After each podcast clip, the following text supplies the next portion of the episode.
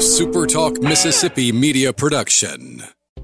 Are you a business owner looking for help with HR benefits and payroll? MWG Employer Services offers a wide range of services and can create a custom plan that fits your needs and budget. I was so overwhelmed with HR stuff. MWG Employer Services took all the stress out of it and even set up my payroll. I couldn't be happier. MWG Employer Services is here to help you succeed. Call us today at 601 206 7966 or go to MWGEmployerServices.com.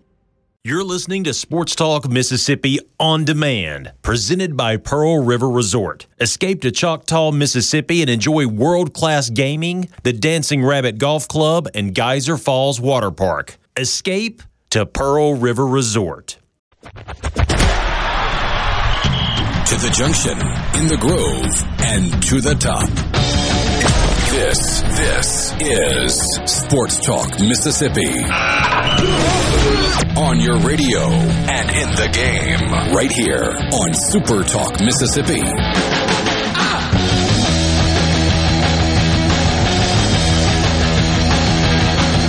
Guess who's back?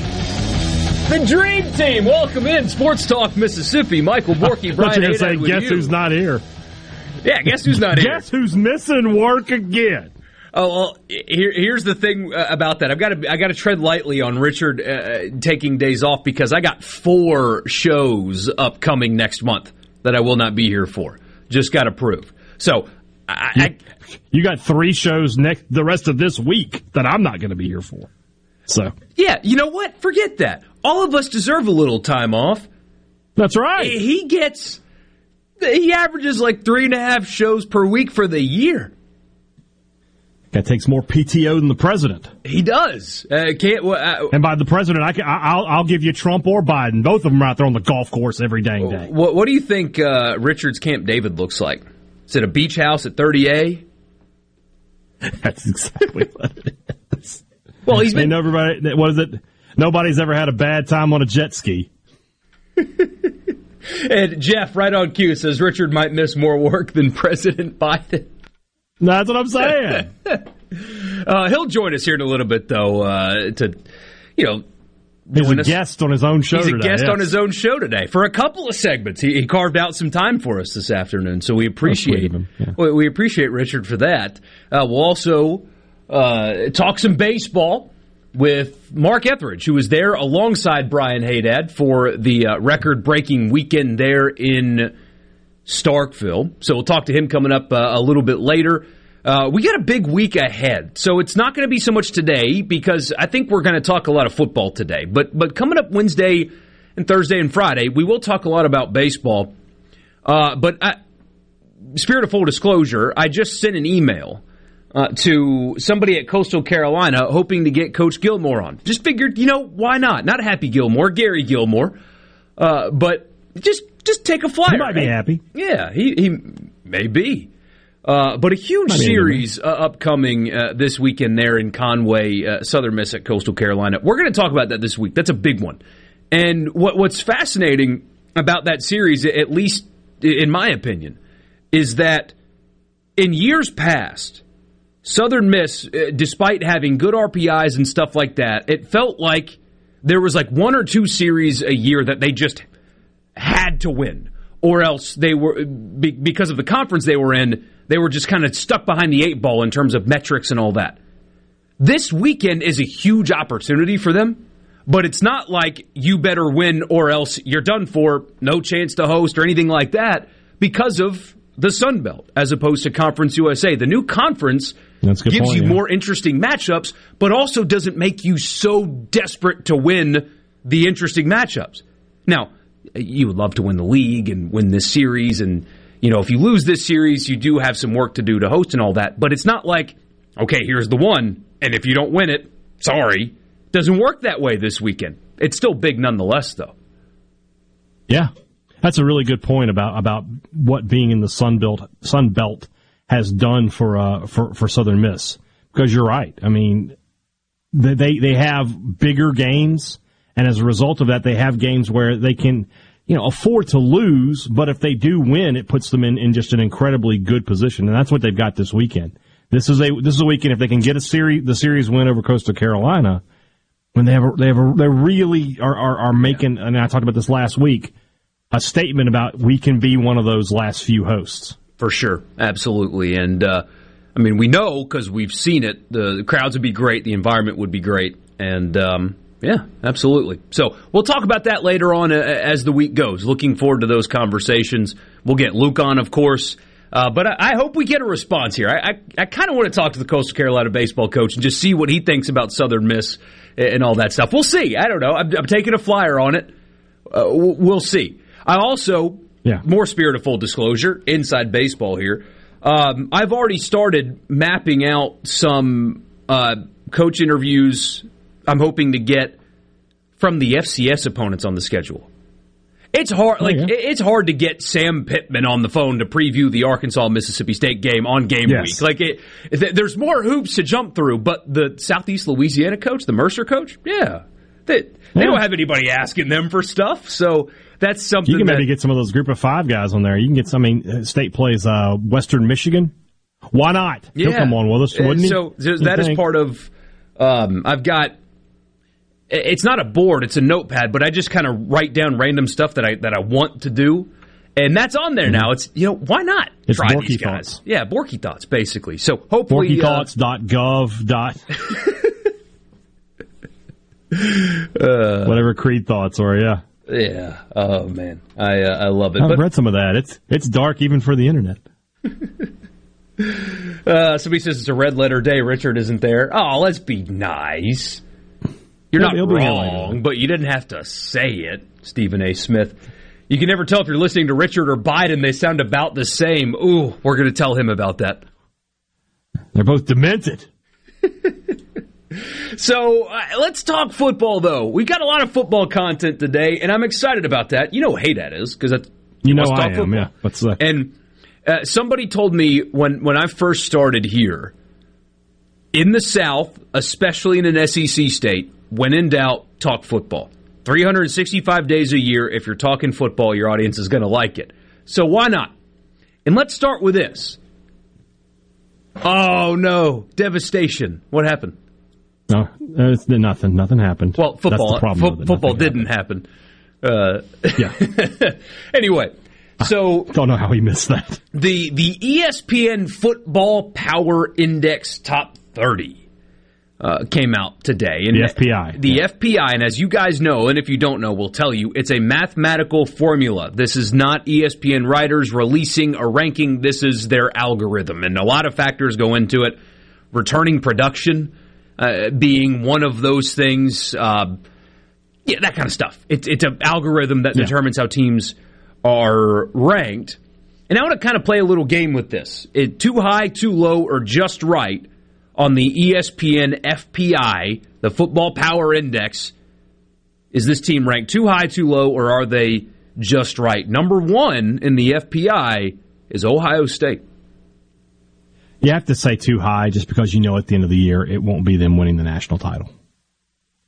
They'll be in the they'll be in the hunt all year. They'll be in the top five. Yeah but they won't be there at the end. It'll be Georgia or Alabama. Uh, imagine, or maybe LSU. If that kick goes in, which he missed it badly, so you've got to kind of stretch yeah. to get that kick to go in because oh, he missed it badly. But what are we right. talking about today if that kick goes in? Because you know they would have beaten TCU badly too. Yes. Oh, Ohio State would have killed TCU. Yeah, absolutely. Maybe not absolutely. as bad as Georgia did, but they would have. So what? What would the narrative today be? About Kirby Smart, about Georgia, about college football? What would we be talking about today? Doesn't matter because Georgia won right. and it's different. Continued yeah. the uh, reigning dominance of the SEC. Alabama number two. I mean, you're. I'll say just right because they'll be in that that area all year. I don't know if they'll win the national title or not, but they'll be in the top two, three all year, sure. And uh, the aforementioned Georgia Bulldogs number three. Probably too low. I think they, I think they should be number one. I mean, yeah. I know they they lost a ton, but just use a little common sense and look at their schedule and tell me who's going to beat them before they get to the SEC championship game. Yeah, Georgia's schedule. Eh, I'm going to pull it up right now. Actually, wasn't planning on doing this, so uh, I'm going to do it on the fly. Georgia's schedule for an SEC team is an absolute joke, and it's partially I always, not. Their I always fault. do this. I know. I always feel like I have to say it, but like they were supposed to play Oklahoma this year, but that got taken away by the SEC because Oklahoma's joining the conference yeah. next season. So who did they add? Was it UAB that they took on instead? Yeah, it's, it's one. I mean, it's a group of five school.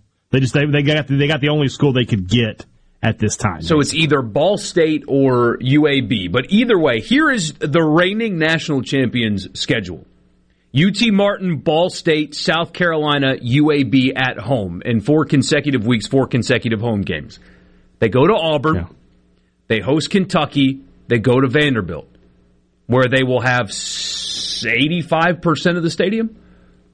Yeah. Off week, Florida and Jacksonville, Missouri at home, Ole Miss at home, at Tennessee, at Georgia Tech. There is one game I mean, where they won't be a double digit favorite. And yeah, they might Tennessee. still be. Uh, they'll, they'll, definitely be favored in that game. So they, they should be 12 and 0 without a whole lot of effort. Don't have to try. There is something interesting about that top three, though. Who's going to play quarterback for any of them? Yeah, that's the thing. Nobody knows. You don't. You just don't know. You know, probably Carson Beck, probably Ty Simpson, probably uh, Kyle McCord. But those are probablys until we get to August. You know. Yeah, for uh, for sure. Six zero one eight seven nine forty three ninety five is the C Spire text line. You want to be a part of the show? We'd love to have you. We get this message. Just tuned in. Richard must be playing golf today. he's not. Probably. He's not. The reason why he's not here right now is actually a very valid, understandable reason. But you know what they say about, you know, track records? Like Draymond Green last night? Draymond didn't get the benefit of the doubt when he stomps on somebody. He totally did it on purpose. But guy like him doesn't get the benefit of the doubt. Maybe Richard is on the golf Boycott Wolf. yeah. uh, more FPI when we come back.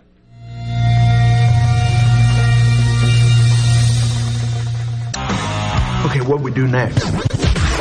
Keep it moving, buddy. You can be a part of Sports Talk Mississippi. 888-808-8637 on Super Talk Mississippi.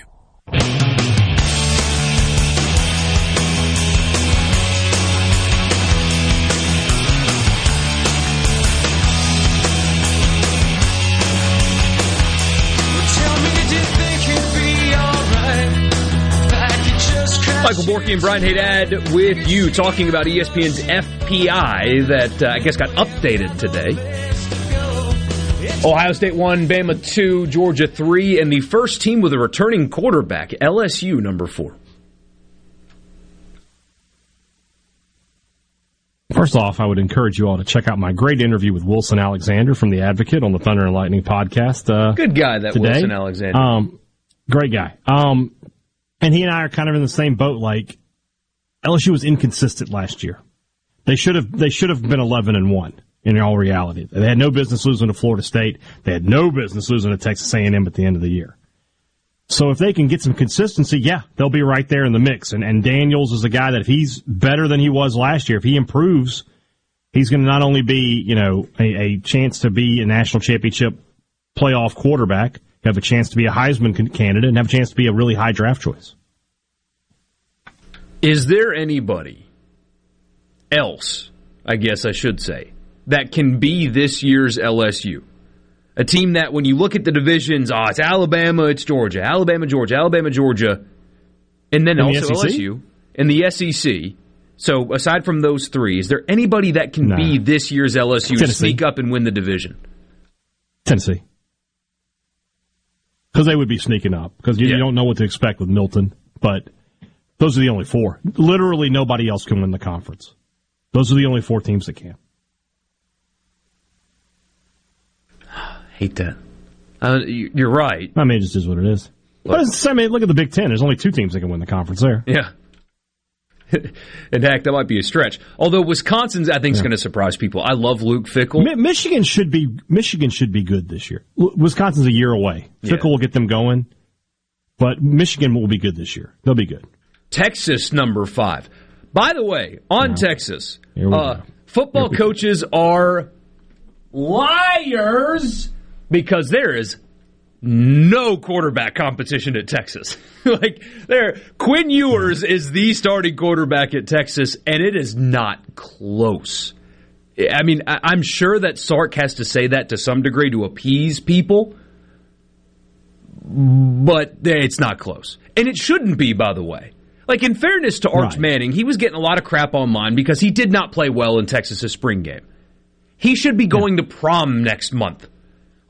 Well, and the other side, the other side of that is Quinn Ewers is incredibly talented. He was also the number one quarterback yeah. in the country coming out of high school, and now he has a year of of work as two. a starter. Well, well, two years in yeah, college, two. one as a starter.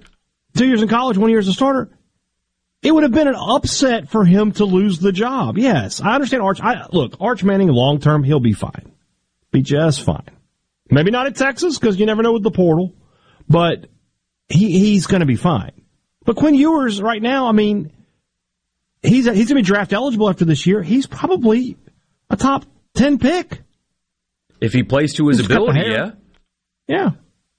Uh, uh, Arch Manning. I mean, we live in a like, Will Levis is going to be the number two pick in the yeah. draft. I bet Quinn Ewers can, can get there too. Peter Schrager dropped a mock draft. We have time today. We'll get to it because Schrager is the smartest guy that covers NFL, and his mock draft will tell you exactly why. But Arch Manning looked like a guy that had been playing low level private high school football a few months ago. That's what he looked yeah. like. And that's to be expected. And I understand why, why people do what they do online because the Manning name just carries so much weight. And when a Manning doesn't look good, it's ha ha ha. Uh, but but judging a high school senior based on his spring game performance isn't exactly fair. I no. get it, but it, it's it's not exactly fair. The aforementioned Michigan Wolverines, number six to start the year. Probably a little underrated, to be honest with you. I might, I mean, right now Michigan is built to beat Ohio State. Ohio State is not built to take on the, the, these physical Michigan teams, and that game will be in Ann Arbor this year.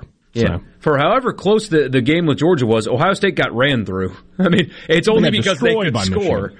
that. Uh, I'm talking about the Georgia game with Ohio State. Oh yeah, yeah. Because you mentioned yeah, yeah. physicality. Georgia, really physical football team, and, and they imposed their will on Ohio State. It's just Ohio State also had playmakers to to score as well, but they still couldn't stop Georgia at all either. Yeah. Defense no. is a problem there, and it doesn't make sense because the brand of Ohio State is what great linebacker play. I mean that that's Ohio State's thing, and they haven't had. I mean, they that. were. I mean, everybody they're, they're putting out there on defense was a four or five star kid, but for whatever reason, it's not clicking right now. Southern Cal number seven. I feel like that's low. I think that's too low. Well, that's the best quarterback in college football. So, I mean, that gives you something that nobody else has. Offensively, they should be really good again. But are they, you know, when, when it matters, are they going to step up? They didn't last year. No. I mean, that Utah, it, it was a great game, but the Utah loss, and then uh, I know nobody cares about bowl games that but, they had no business losing to Tulane, and they did. Yeah. And that, you know, to some people confirms a narrative about Lincoln Riley. And again, nobody cares about bowl games, but Lincoln Riley's teams, since he's been a head coach, get smoked in the biggest games of the year. They've made the playoff consistently, or he did at Oklahoma, and they were non competitive. Yeah. They, they weren't competitive. And then he gets yeah. to USC and he has a great regular season. And then you go to the Cotton Bowl with the Heisman Trophy winner. And what are you? Losing to Tulane. Good Tulane team. But come on. I mean, I'm with you. I'm with you 100%. Yeah, like, I want to see Southern Cal win when it matters. Yeah. Clemson, number eight. People love Klubnik. Just, just love him at Clemson. Prove it year kind of for Dabo though. Made a big hire at OC. Yeah. Went outside of his coaching tree, which is different for Dabo. Big year for him. When Clemson has a great quarterback, they're a great team. I think Klubnik has the tools to be a great quarterback. So we'll see what happens there. Here's my college football sleeper, Notre Dame at mm-hmm. nine. Yeah, I mean Sam Hartman gives them a, a, good quarterback, you know, and and Obviously, their schedule is going to play into their favor. They don't play. I mean, USC will be their toughest game. they have an opportunity to if if you know they they have to go probably have to go undefeated, but if they do, they're going to be right there in the playoff talk. Notre Dame's schedule this year. By the way, they are uh, playing Ohio State again. So, okay, well, never mind. Then they do they, they do have a tough. So if they go undefeated on that schedule, for sure they're going to be you know in the playoff. Yeah. Um, wait a minute. One, two, three, four, five, six, seven, eight. Oh, they have two buys. Okay, good. I was about. They're playing in week zero, and I was like, I only see one buy here. Yeah, they, have yeah, got two. Yeah. Um, but it's Navy, oh, they're Tennessee playing, they're playing in Ireland, aren't they? Yeah, they are they're playing Navy in Ireland. Uh, Tennessee State at NC State. That's kind of interesting. Although NC State lost like all of their good players uh, to the portal or to the NFL. Uh, Central Michigan, Ohio State at home, at Duke, at Louisville, Southern Cal at home. Off week, Pittsburgh at home at Clemson. Off week, Wake Forest at home at Stanford. Who at Clemson too. So yeah, they, they can they go eleven the, and one the, though. They can be eleven. There, they could be the best nine and three team in the country. Yeah. They would be that team if this was a twelve team playoff. That if you they were like the the eleven seed, nobody would want to play them. Penn State at ten. It always feels uh, like yeah. Penn State under Franklin. It's like they're good, but you know that they have a ceiling. They're never great. Yeah. Oklahoma at 11. That seems really high considering how bad they were last year, but Gabriel's got a million must, yards in his career.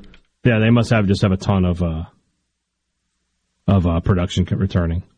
And, you know, people uh, maybe it's just a brand thing, but I have heard people talk, well, Oklahoma's going to bounce back. They're definitely going to be better this year. How do you know? Because it's it's Oklahoma. Yeah. You just don't expect Oklahoma to be bad 2 years in a row, which is fine, you know, because when's the last time it happened? When's the last time Oklahoma was bad? Period. Prior to last year. Before I was so born. you know when you when you're a brand name when you're a brand that's why with Mississippi State baseball this year oh they'll be back they'll bounce back no problem everybody said it right why because of Mississippi State baseball it's the same thing with Oklahoma football you know you, you just you get you get some some brand recognition you get a little credit in the bank Tennessee 12 that feels a uh, but here's the thing that feels low People love Milton, mm-hmm. but there's a reason Joe Milton lost his job. And because he has the strongest arm probably in college football and last season had no control of it. None. Or 2 years ago, forgive me. Right? It was 2 years yeah. ago when he lost the job to Hendon Hooker. Yeah. Yeah. Had no control.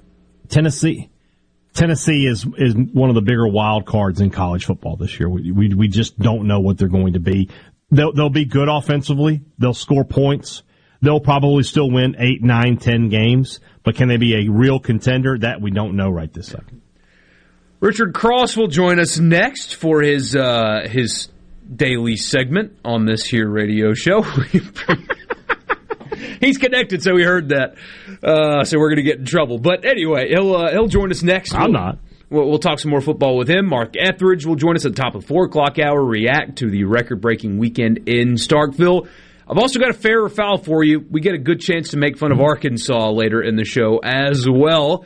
It's Sports Talk Mississippi in the Pearl River Resort Studio.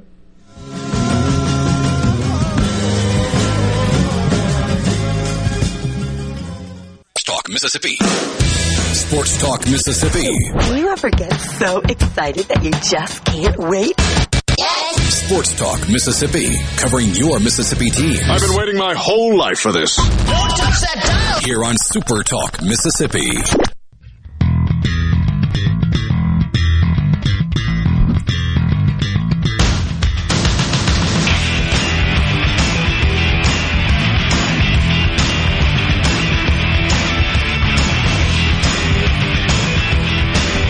Who's that? Hey, boys. What's shaking? him. It looks familiar. you just come in late and get. He just comes in late and gets center square. How does that work? Well, presets and you know. Oh my gosh! It's just it kind of is how it is. I, I, could adjust it, I guess, but then it would you know require effort that yeah. I'm not willing to give. Yeah, don't, right don't now. worry about it. Don't worry. Don't worry. Yeah. I, look, I mean, you don't even have to put me on video. Whatever you want to do. I, I heard the uh, the parting shot. I'll come in well, for here. my segment. That that's how we're doing. There you go. There we He's go. gone. See, now I'm just a guest. You you know him as the host of Sports Talk Mississippi.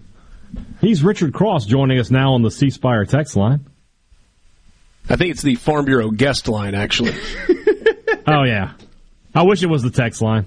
Oh, I'm sure you do. I, am sure you do. Check out, by the way, check out favorites.com and go with the home team, Mississippi Farm Bureau. What's uh, so As I said it, I was like, that wasn't right. I knew it in my head. I was like, that's that's not correct. I didn't. I said something incorrect. That's okay. I knew it. So you, you boys are deep into the college football out of the gate today. Yeah, you figured, you know, it's Tuesday. Why we'll not? do a lot of baseball later this week. Had some ideas with football. Uh, I'm going to make fun of Arkansas later. You guys might disagree, but I'm going to make fun of Arkansas later. I've got um, I've got a proposition for the college football fix. We're going to talk about spring now that we've seen spring uh, these spring games and spring practice is over what we've truly learned about both teams, but you cannot use the word quarterback. Right. So what you've learned Be easier for me, but you cannot use the word quarterback. So we got to talk about something else. Cannot use the word quarterback.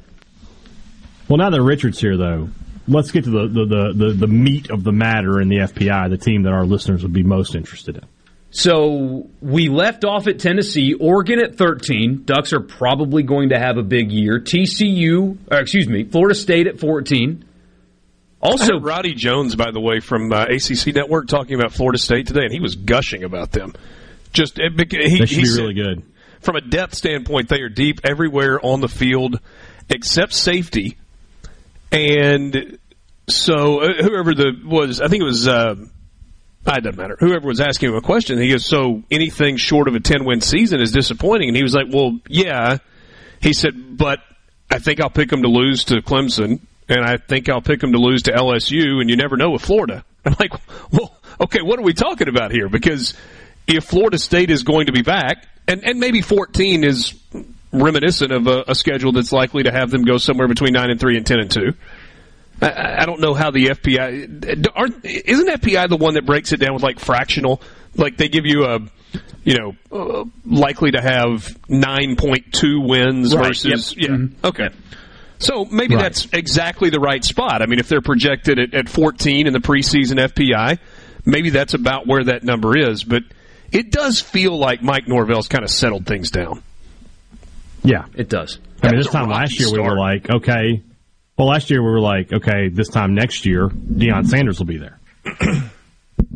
yeah, that's exactly right. And, and you remember how? So he goes in from Memphis, and then it was lie is not the right word but there was not a good communication path between he and some of his stars on the football team. And he was saying one thing, and then they would say something else, and he was like, "Well, I meant this," and it just it did not go well from the beginning. And they had to take a couple of years to kind of get it right from a cultural standpoint. They got a really good quarterback. They've got, you know, good pieces all over that offense. That that could be a fun football team for sure. Utah at fifteen. Uh, tough road game for Florida. Uh, to, mm-hmm. Yeah. Uh, Florida's schedule is uh, tough on the front end, and uh, they're in the quarterback market. So it's almost May, and Florida's quarterback is possibly not even on their roster yet. So, hey, I, I, know you were talking about these guys earlier. Is uh, is Florida's quarterback currently on Texas's roster? Um, Oh heck, what's his name? Is it McMurray? Murphy. Murphy. Marcus Murphy. Maalik Murphy. Maalik, Maalik Murphy. Murphy. You know, I, I, knew it was an M. I was I was in the ballpark. Marcus Murphy's from West Point, though. You were close. Oh yeah, that's right. Yeah, Maalik Murphy had a really good spring game. He was hurt last year, kind of took him out of the competition for the, the job with Quinn Ewers. Somebody's making a joke on the text line. We, we said, "Who's the quarterback?" And he said, "The player that receives the snap hands the ball off or passes to the player running routes." Thank you. Appreciate the technical definition. Very kind of you. But yeah, that's interesting. I, I haven't heard that. But I mean, even if that happens, he's joining the team at the earliest at the end of next month. That's tough. But either way, and number sixteen, Ole Miss. Hmm. Top sixteen FPI team. They'll be in most preseason polls somewhere in the twenties, though for for most of them. They won't be so, ranked in some of them as well, but. And we have to, you know, this is the caveat that we had with State a couple years ago. Their State was was ranked early in this poll, was ranked highly. It's because of the two starting quarterbacks. It's because having Dart and Sanders production on the roster at the same time. The same way State did a couple years ago when they had Will Rogers and Jack Abraham and Chance Lovertich, three guys who had been starting quarterbacks. All of those numbers pile up for them. That plus the fact that the numbers are so prolific for Quinshon Judkins from a year ago. Yes. And yes. I mean, is it career numbers or just the previous season's numbers? It's the career numbers, I'm pretty sure. So I okay, mean, that's well then you've got Ulysses. Dart. You've got Ulysses Bentley's Bentley, career yeah. numbers that are in there as well. Yeah. You've got Yeah. career numbers for um, The Trey Wallace from, uh, from Louisiana Tech. Yeah. The- yeah. Had, we had like 90 catches last year, right? Yeah. Yeah. So I mean, yeah. So Ole Miss has got a ton of numbers in their uh, in their in their current roster. They have a really experienced offense, and basically the exact opposite on defense, as is tradition for Ole Miss, I guess. But when you really look at what they have offensively, you know, pick your quarterback. Jackson Dart has had a full season of starts under his belt. Um, Spencer Sanders has four seasons of starts under his belt. So that that's your quarterback, one of those two. Your running back is a guy that led the SEC in rushing a year ago. You you have And, and you had a freshman all conference player in a different league from three seasons ago. Yeah. You have a, a tight end that caught 800 yards worth of passes last year at Memphis, and also Michael Trigg, who we haven't talked about this. We can later. I don't remember Michael Trigg lining up as a traditional tight end in the spring game. May have happened.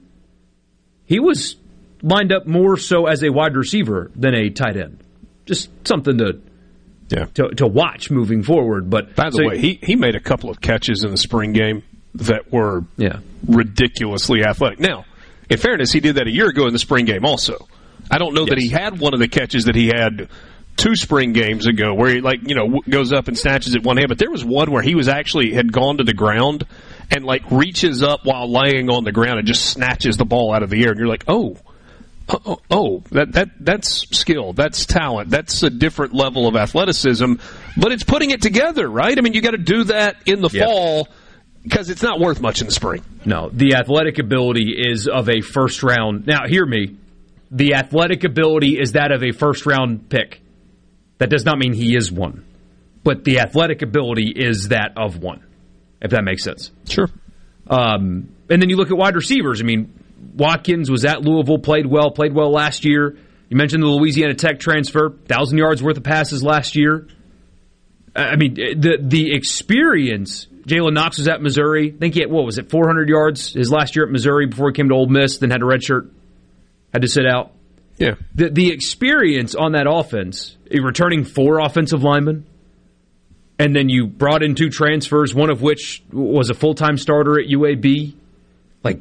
And another who was a starter at the University of Washington. the experience is there.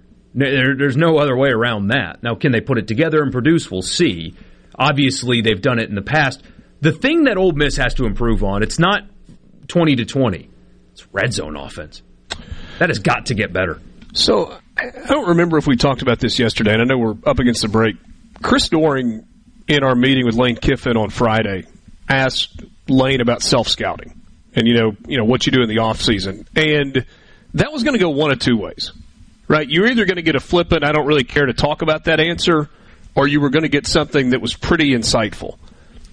And Lane kind of paused, and he looked down at his hands, and he kind of threw his head back, and he kind of gave it a, uh, and then he started talking. And he actually went into a pretty fair amount of detail of when they went back and looked and analyzed it, something that really frustrated him about the way they run their program. I'll tell you what he said when we come back. Sports Talk Mississippi, streaming at supertalk.fm, Supertalk TV. You want to be a part of the conversation? You can join us on the C Spire text line at 601 879 4395. That's 601 879 4395. This is Sports Talk Mississippi.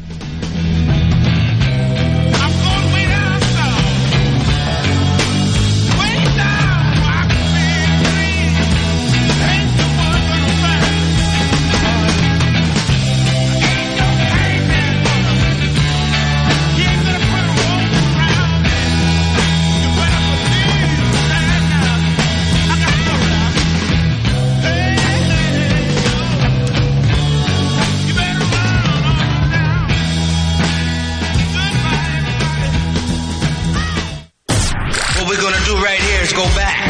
And now back to back to the sports. This is Sports Talk Mississippi. So let's get rolling on Super Talk Mississippi.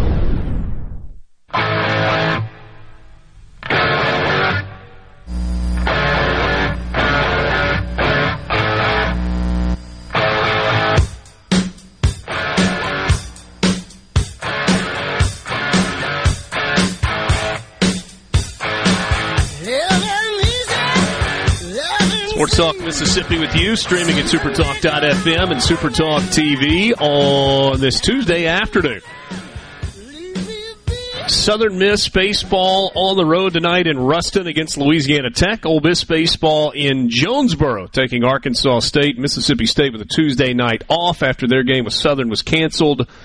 Uh, Southern University out of Baton Rouge had a uh, they had a rainout over the weekend that had to be made up, and so they were unable to play the game. And Chris Lemonis told us yesterday his preference would be to play the game just to kind of stay in a rhythm. But uh, I think we all kind of talked about it and thought that maybe a day off, a little bit of rest for Mississippi State as they get set for a uh, big series on the road against Auburn this weekend um, would be a good thing. So we'll Yeah, see. Also, probably not the worst thing uh, to to not have an RPI hit. I mean, it's good. True. And the schedule is not going to, you know, one game's not really going to kill you, but dropping a few spots just for playing a game is not ideal. Yeah. By the way, if you want to scout Auburn, they are on the SEC network tonight at uh, at six o'clock against um, Samford. So that's why I'm kind of in and out today. I've got that, that game coming up a little bit. Had a nice talk with uh, Butch Thompson earlier today. So always good to How's he catch doing? up with. Uh, Was that a shameless plug? I respect it. It's fairly shameless, yes. Fair, fairly shameless. Uh, Butch is he's good. Um, I mean, I, I think he's got. They've been to Omaha two of the last three years, but you know how competitive Butch is, and you know how good of a person he is, and five and ten in the league and not playing well is weighing really heavily on him.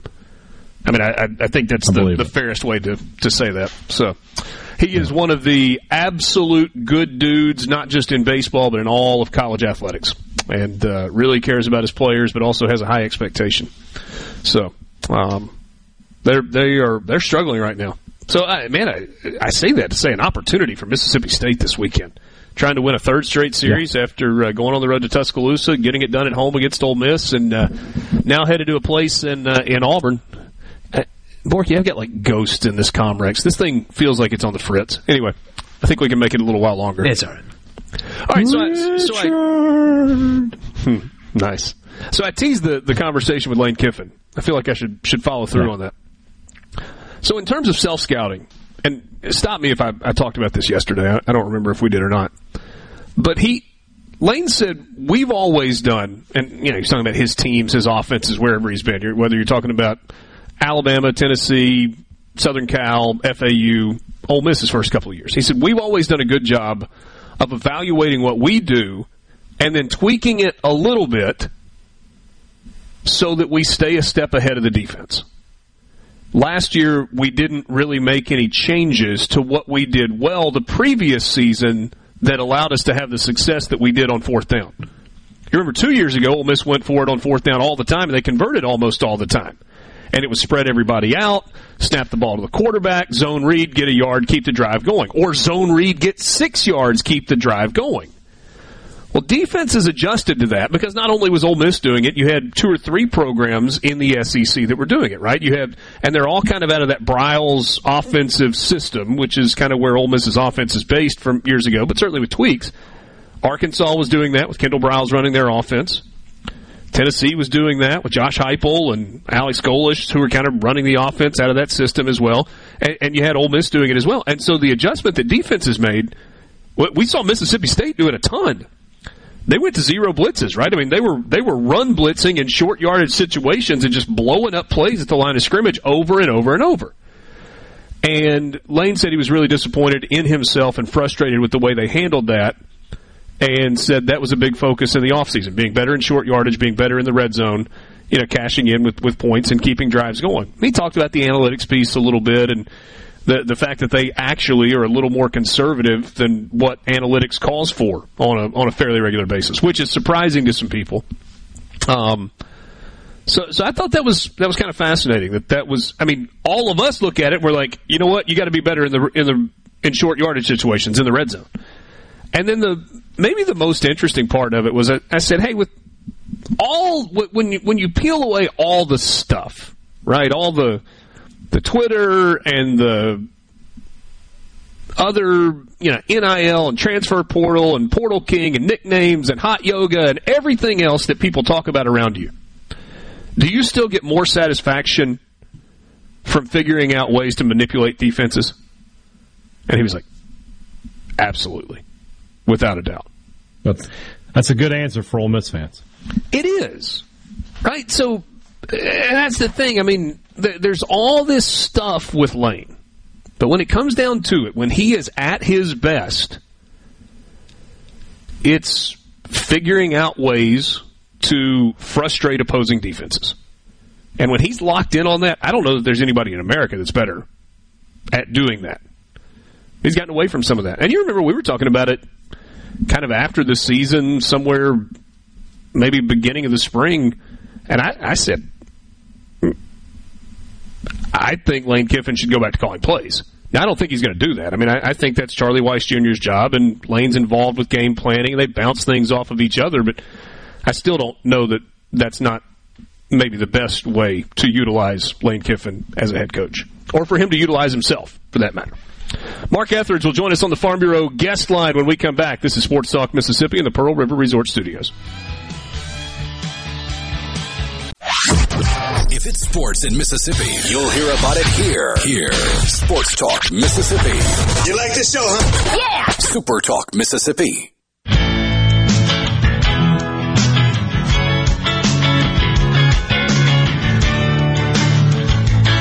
Hour, Sports Talk Mississippi, coming to you from the Pearl River Resort Studio. Pearl River Resort, the home of the Dancing Rabbit Golf Club two 18 hole championship courses, the Oaks and the Azaleas. To book a tee time or plan your trip, visit them online at dancingrabbitgolf.com. We start this hour with a guest, a guy that has been around Southeastern Conference baseball for a long time and does a great job covering it at d1baseball.com. Mark Etheridge joins us on the Farm Bureau guest line. Check out favorites.com and go with the home team, Mississippi Farm Bureau. If you have not read Mark's latest piece, I would encourage you to uh, do so. It is kind of a recap of the overall weekend in Starkville, the unveiling of the new Ron Polk statue, and kind of everything that went into Super Bulldog weekend. A really great overview from uh, kind of an outside observer.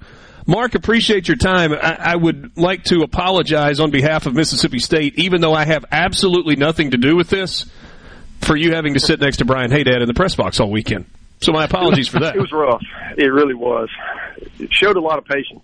Yeah. Well, uh, good good for you. Uh, what a scene this weekend, right? I mean, that, this was this was yeah, one where you kind of sit back and you just have to take it in. Yeah, it, it really was. I mean, everything everything was top notch. I mean, from you know, from the weather, um, the games were all close. Could have gone either way. You had two run, one run games and the two run game. You had incredible crowds. I mean, set an NCAA record for attendance on Saturday. Um, just it, it was just first class all around. And I, I tell you, the other the other part of this is I, I heard this over and over all weekend. It's like yeah, you're going and you're making such a big deal out of this this great this series is so great, and it's two last place teams, and I'm like, yeah, but you're making my point for me, right? Yeah, it's easy to support teams when they're at the, when they are at the top of the standings, but that wasn't the case here. But it was high quality baseball. It was the games mattered. Um, probably, you know, team, but both sides were more worried about uh, the fear of losing than the, the thrill of winning, as is the case with many rivalries. And it, it was just it was a really well played game, and uh, Ole Miss could have won any you know any of the three. That they won one of them, and, and Mississippi State could say the same thing. You know, and Mississippi State came out ahead fairly because they pitched better late in the game. And and that was, in my opinion, the, the difference in in what were three really compelling baseball games. You, you, talked a lot in your story about Ron Polk, and um, there was there was a line yeah. in there that kind of grabbed me, and, and I thought it was as illustrative of Coach uh, Coach Polk uh, as anything in terms of number of four players that were there. he said there were 111, and you pointed out that it was it was not a bunch, it was not more than 100, it was 111 specifically, and I thought that really uh, it, it, was a nice way of kind of encapsulating who Ron Polk is. Absolutely, yeah. You know, it's it, he's one of these unique figures that you come that, you cross paths with who you are, who just makes an impact on you. And it really doesn't matter who you are, whether you're a player, whether you're a you know media person like me, or or, or someone who just kind of you know he's he's a larger than life uh, character, and part of what makes him so compelling is he's different. You know, he looks at things from a from a different lens, and and it's always been about protecting the game and protecting the players and doing what's best. Um, and, and you know, we don't always see that. You know, so many people are out to to glorify themselves, right? And and here this is this steward of the game, and he's he did that for a long time. I mean, his battles with the NCAA are legendary. Certainly, his battles with the umpires are probably almost as legendary. And but for him to to do that and, and to be so organized, and then the next part of that is to be able to to keep in touch with all of his players. I mean, the handwritten notes I've seen some of those. They're yeah. just it's you know sending Christmas cards, sending birthday cards, anniversary cards, remembering the kids' names, all of those things that are just different, right? You just don't have that that that sort of connection with most people, and and here he is, and he's doing it with with hundreds, you know, thousands even it's just a it, you know there are few people that that you that you cross paths with that just have an impact, and, and he certainly is. There's no one more deserving of you know of a statue than, than someone who you know who watched over our game for so long. Mark, just from a baseball standpoint with these two teams, you know, obviously mm-hmm. they, they appear to not be on a track for postseason play, but do you, either one of them do you, do you think are capable of digging out of the hole and maybe ending up in at least the SEC tournament or possibly an NCAA regional? Yeah, um, I'll start with Ole Miss. I mean, the, the schedule does get much easier. They've had a brutal stretch here. The, the problem I've got with them is they're going to need to go on a run. I mean, it, with, with three wins, I think three SEC wins. I'm talking about. You're probably going to at least need to get to 13. Um, so that's 10 and 5 during the second half of the SEC season. They haven't played with enough consistency, uh, specifically, you know, late in games, to make me believe that they can win 10 more. Um, so, so they would need to. Maybe they win. Maybe who knows? Maybe they can win eight or nine and then go on a run in Hoover. I think that's the path for them. For Mississippi State, I'm a little more bullish on, um, just because they're playing better. Uh, they they're healthier on the mound. They they pitched as well this weekend as as you know cer- certainly as they have in since the early season anyway, and they, they've got more pieces. Aaron Nixon is a game changer for me at the back end of the game. He he looks he, he's he's going to be a problem for people. Uh, you you pair him with Dohm at the end of the game, and you've got two guys, you know, to come out of the bullpen. You know, as, as Ole Miss can can tell you uh, that that uh, that's a huge advantage.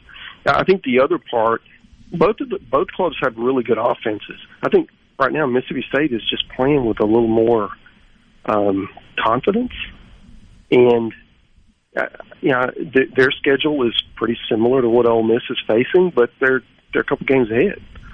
So if they can get to 13 wins in the conference, which is an easier path, right? So I, I think they've got a they've got a chance to at least go into those last few weeks, and it and it will matter. You know, they'll have a chance to play their way in. Whereas you'd have asked me this question three weeks ago, I would have said absolutely not.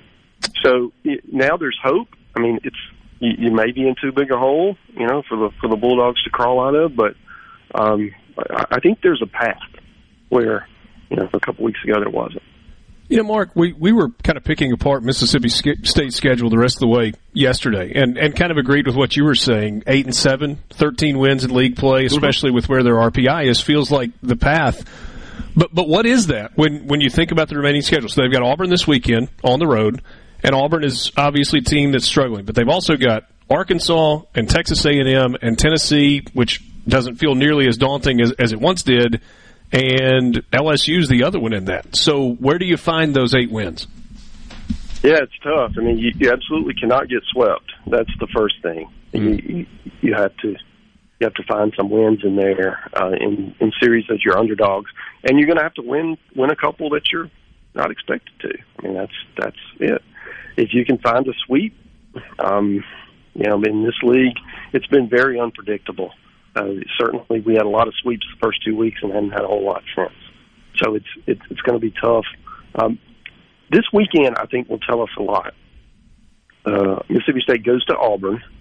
Auburn is is kind of a team in a similar spot to Mississippi State. They need they desperately need a, a series win right here, and to get there, um, what I think really for both teams, it's it's how well will they pitch right now. Auburn's really struggling on the mound. They pitch, actually pitched a little bit better this this past weekend at, at Alabama, but it, it's been a it's been a problem with getting consistent starts week to week, and that that would concern me. Which opens up a you know an opportunity. Mississippi State goes in there if they can win two games, win on road series. Uh, that's that would be three three series in in a row that they won, and all of a sudden they're the hot team. And maybe if you're the hot team, you, you can compete with some of these teams that that maybe have more talent or certainly have more wins. And then that also changes the game down the stretch. As we saw with Ole Miss, if you are playing well late in the year, the committee's going to notice. Now, it, it, it's not a get out of jail card free, but it is also a, you know, it, it's also uh, gives you a little more leeway that you can, yeah, if you're able to, maybe you got 12 wins, but you close strong and you and you've won, you know, the right 12. Okay, then that gives you the benefit of the doubt to where you can play your way in. Maybe you win a couple in Hoover, maybe you get some luck around the country where you don't get a lot of stolen bids, and you find your way in. I think there's a path. It's not an easy path, but you know, you, it, after a couple weeks ago, you got to take it. And we have gotten to the point of the season where every single game in both Oxford and in Starkville matters and matters a ton, mm-hmm. at least for a little while longer. Mark, thanks so much for spending some time with us. Hope we can uh, catch up again soon. And uh, great story on uh, on Super Bowl Bulldog weekend. Thanks so much. It's good to talk to you. That's Mark Etheridge on the Farm Bureau guest line. Check out favorites.com and go with the home team, Mississippi Farm Bureau. Plenty of Sports Talk Mississippi left this afternoon with these two guys, Michael Borky and Brian Haydad in the Pearl River Resort Studio.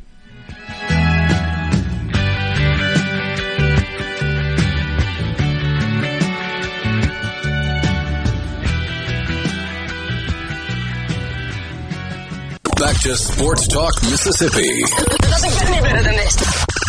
On Super Talk Mississippi.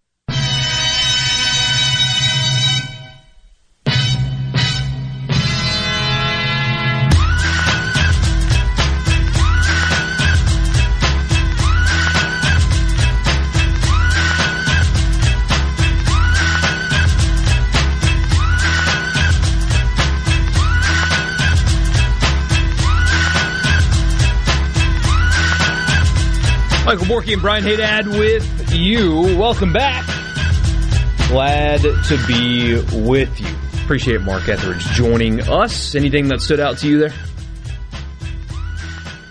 You know, just I love his, his comments about Coach Polk, obviously, but uh, you know, for him, you know, everybody up in the press box, you know, even even the the, the beat writers who aren't fans or aren't you know Mississippi State or Ole Miss people, right?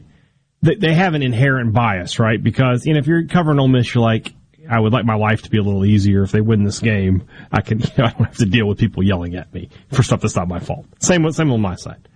He is up there completely unbiased and just as a, you know, for lack of a better word, enjoyer of college baseball. I mean, what a weekend for him. Like he said, the weather, fantastic. Three outstanding games, huge crowds, great atmosphere, big plays big moments. I mean, it really was the best that college baseball had to offer on display. No doubt. No doubt. And it, it, it's so funny what he pointed out is is so true. It's those were two bad teams, and I know it's Super Bulldog weekend, and there was a concert on the field Saturday. I, I get that, but just because there's a spring game and the concert on the field doesn't mean the other two games should have been what they were, but they were. Bad teams duking it out for the bottom. Loser leaves town, and that mm-hmm. is how it was supported. That um, that was pretty special. Uh, taking a quick U-turn, something that I mentioned uh, joking about Richard earlier, but now we're uh, we're getting some news. So this is going to be an NBA conversation only so I can rip on the league. Okay, so before you say nobody cares, I'm I'm going to tell you the league is a joke. Okay, so hear me out. Last night, Draymond Green got ejected from their playoff game in which they lost, by the way to the Sacramento Kings when he stomped on Sabonis' chest when he was on the ground. Now, his leg was grabbed, also. That is part of the story for sure. But clearly stomped on a man as he was laying on his back and, like, jumped off of him, like, stomped on him and then used his body, his chest, to jump up into the air off of him for. And then after that, after he got ejected, he stood on top of a chair and was just yelling at the fans there with vulgar language and stuff like that. And, you know, people cuss at sporting events, but still. According to Shams, Shams Charania, I believe is how you say his last name, he's the guy that breaks all the news who's not Woj from ESPN. They battle each other back and forth to break all the NBA news. This was his turn today he said, quote, it's looking unlikely the Warriors forward Draymond Green will be suspended for game three versus the Kings after stepping on Sabonis when Sabonis grabbed his leg on Monday night, sources tell The Athletic. Flip the roles. Flip the roles. Sabonis stomps on Draymond Green. What happens? It should just be a lot simpler that if you're ejected from a game, you're suspended the next game. Should. It's just easy rule.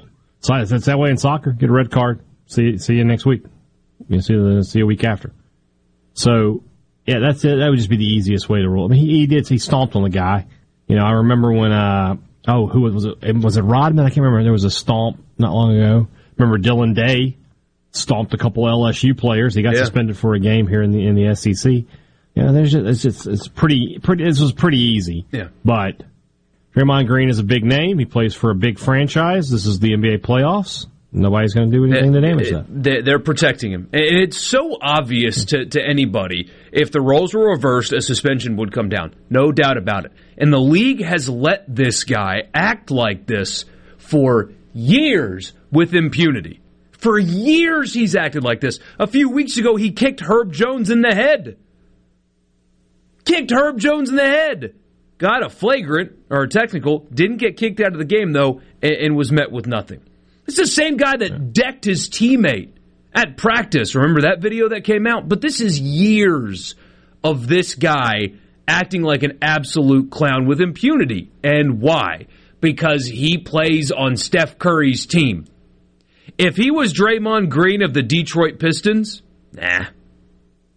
No, he wouldn't get away with this stuff the it's and so many people in the media said this before.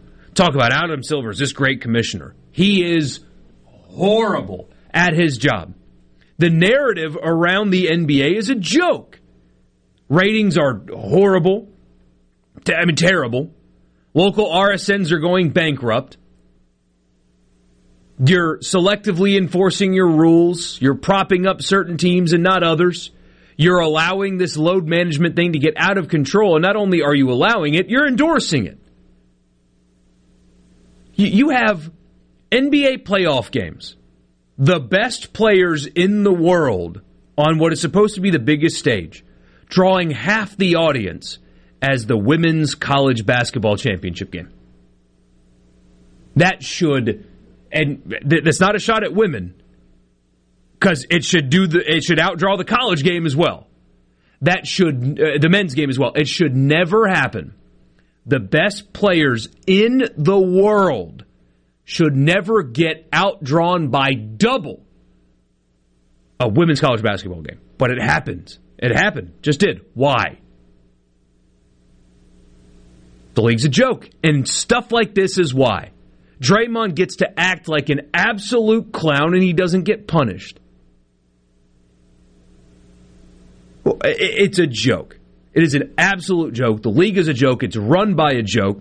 They are losing all of their capital. For what? They're really popular on Twitter and Instagram and TikTok. But then nobody tunes in to watch them play. And this is the kind of crap that turns people off. Standing on a chair and screaming at the crowd after you get ejected from a game for stomping at somebody and nothing happens to you. It's ridiculous. And that is talking NBA. Lakers Grizz tomorrow night. Yeah, uh, Ja did not uh, practice today. He is a game time decision, is what I read. I already know what you're going to say. Borky, imagine if Dillon Brooks did that. You wouldn't see him in the rest of the playoffs. He would have gotten suspended, but here's the thing there's video of Dillon Brooks, by the way, getting his ankle grabbed, and guess what he didn't do in response? Didn't stomp on the guy. Dillon Brooks, who is known as kind of a punk. He's he's got some edge. He's got some attitude. He's a bit of an enforcer. He gets his ankle grabbed by a guy laying on the ground. That guy didn't get stomped on. It's a stupid thing to do by a guy that is notorious for stuff like that, but it's selective. And so you, the Grizzlies fan listening to this, and we appreciate you, glad you're here. You know what I'm talking about. You know if it was Dillon Brooks what would happen. You know it. And so, how can the casual fan support something that has the allure of being rigged? That's what that feels like, right? It feels like, well, the league's protecting a certain team. Then just watch wrestling. You know? Yeah, yeah, yeah now you're talking. Here's, now here's another one. Yeah, somebody's uh, making fun of Steve Kerr here. Bork, Draymond didn't break the code, you know. He's a warrior. If Dillon Brooks sneezed, he'd get a suspension. Yeah, Steve Kerr's a he's a clown too. Uh, uh, allowing this to go on unchecked and then defending it for all these years without trying to maybe he does try to stop it, but it sounds like his public comments endorse the behavior. So if you don't do anything to stop it and you're allowing it to happen, you're an enabler. But anyway. Derek says, is he the same There one that followed the fan into the suite? No, that was Russell Westbrook. Also needs to be checked. Well, you can be the one that does that. You, you don't. I wouldn't check Russell Westbrook. He'll come get you. Says Sabonis should be fined for that flop. Yeah, I mean, you grabbed an ankle. He, he- I mean, he should get punished too. But he did get a technical for that, by the way. So if you're Draymond, if you're actually, he, he's this super smart player, right? Everybody just uh, brags on how smart he is. A smart player would have gotten the technical, taken the free point in a close game and the ball and continued to play. Instead, you got ejected and you couldn't help your team anymore. What's smart about that? But anyway. Well, anyway. Benny says Draymond would whoop me, but he's a guy I'd like to fight. He'd smoke me too. That's how you know. That's how you know someone's a jerk. Then it's like he would take me out, but I want to punch him so bad. You know, that's how you know somebody needs to be checked. Terrible. Just so stupid. Prote- you're protecting the one brand you have left, and you wonder why middle America doesn't care about your product. It's because it doesn't feel legitimate. But anyway, we'll get back to more fun stuff when we come back at Sports Talk Mississippi in the Pearl River Resort Studio. Every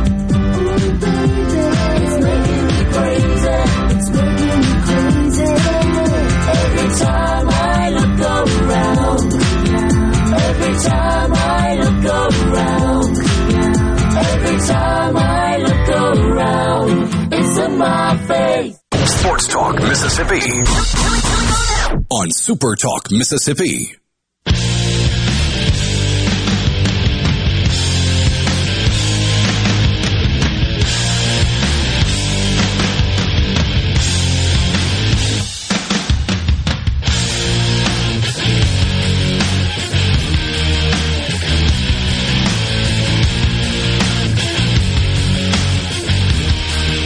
Michael Borky and Brian Haydad with you. Uh, you know, we got some pretty good engagement on an NBA segment, and I appreciate that. I do.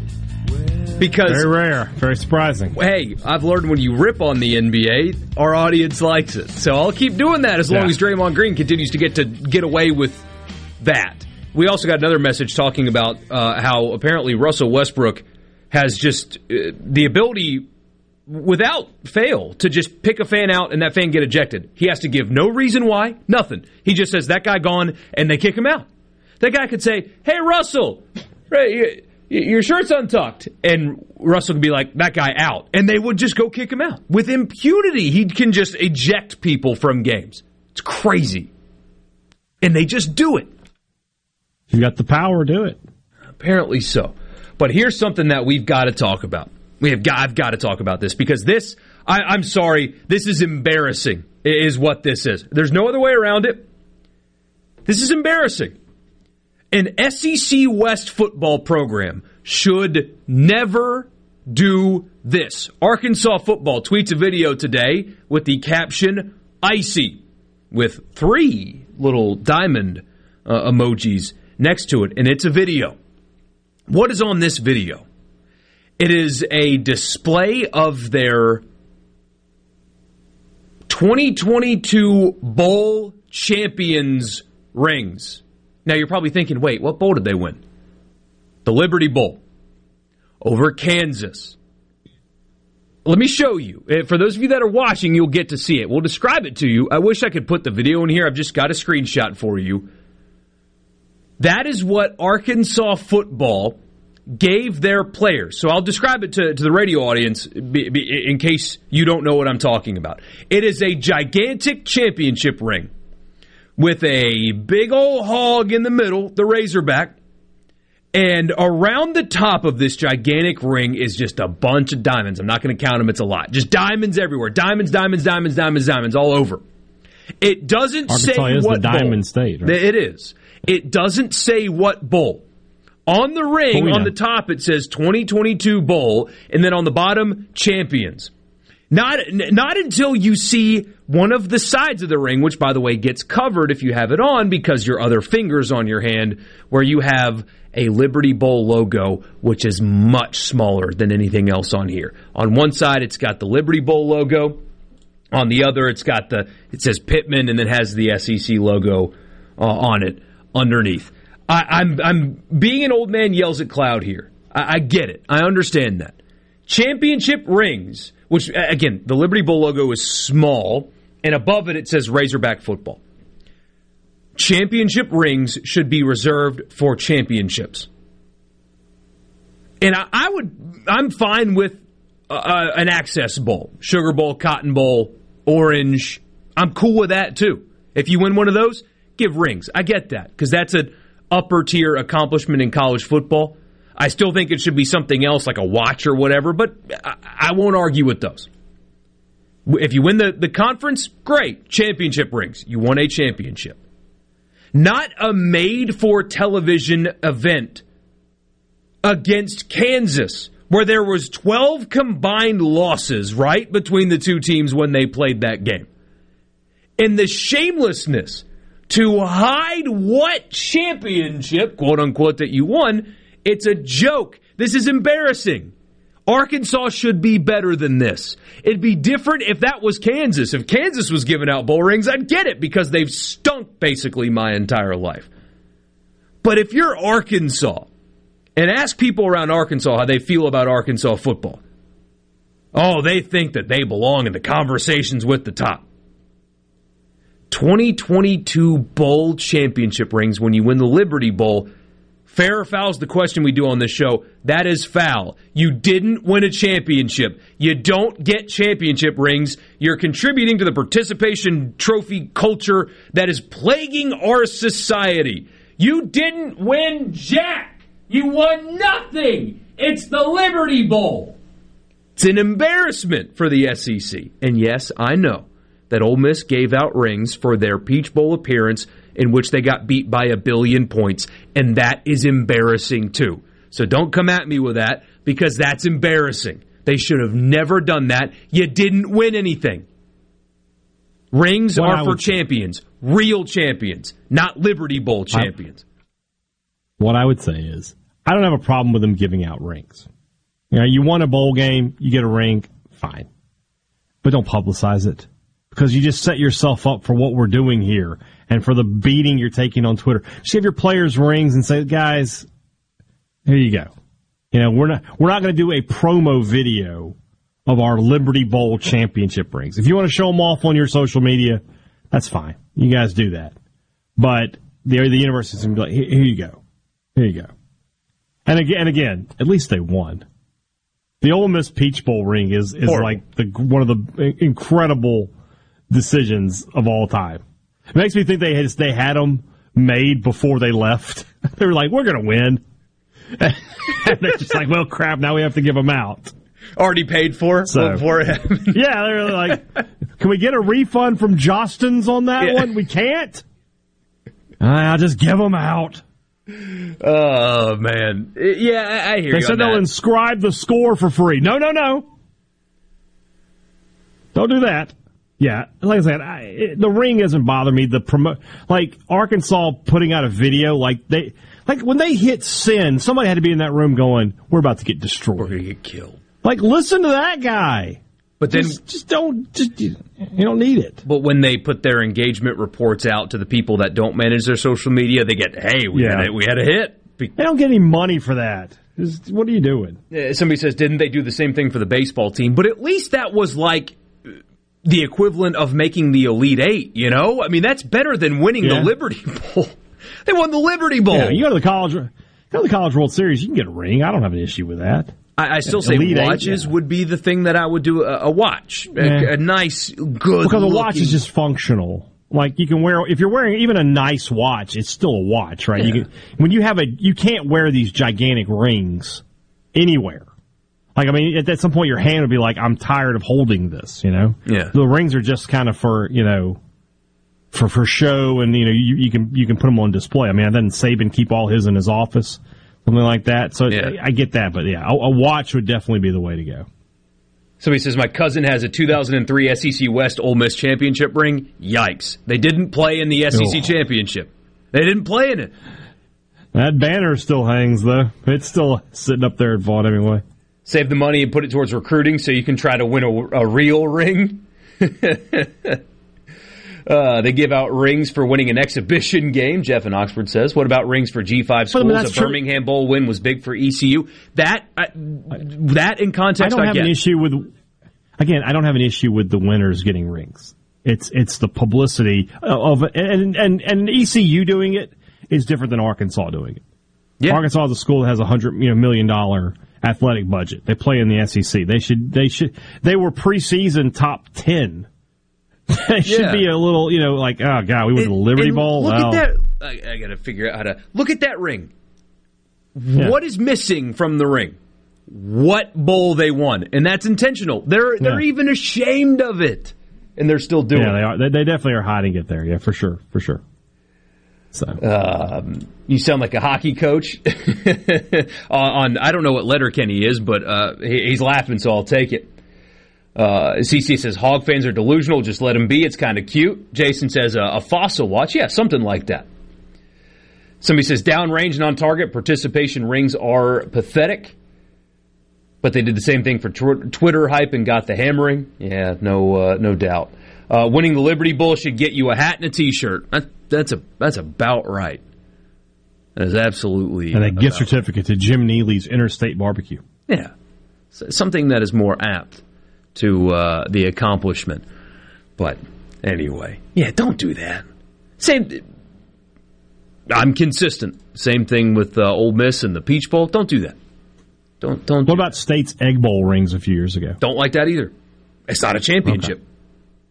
And if Ole Miss did the same thing, about? I would say the same Bowl thing. Bowl champions.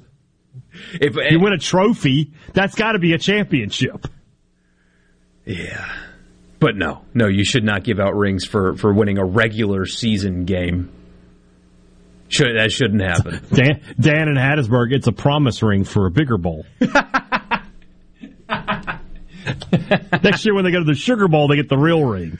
Yes, yeah, that's good. I, I think Ohio State when they beat Michigan give out these um, they, they're like gold pants. pants. Yeah, Yeah. because I don't I don't remember. I, I watched the documentary. That's how I know this. But Yeah. uh, what was it? The I guess it was Bo Schembechler, Bo Schembechler, right? Who said they put their pants on one at one leg at a time, just like we do, and then Ohio State beat the Something crap like that, out of them, and so because of that, Yeah. they started giving you, pants to their their team.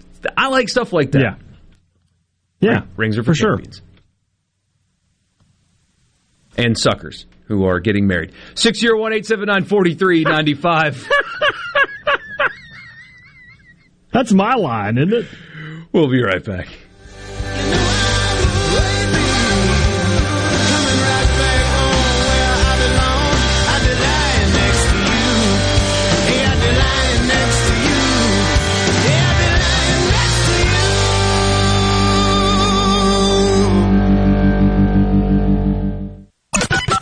You can be a part of Sports Talk Mississippi. 888-808-8637 on Super Talk Mississippi.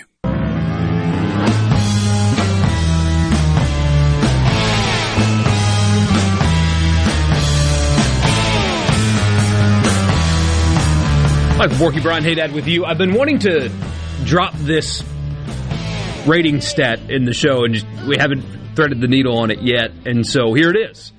Stat of the day number two, actually. We'll get to number one later if uh, if we've got time. But uh, it turns out you guys, the sports fan out there, loves watching sports on holidays.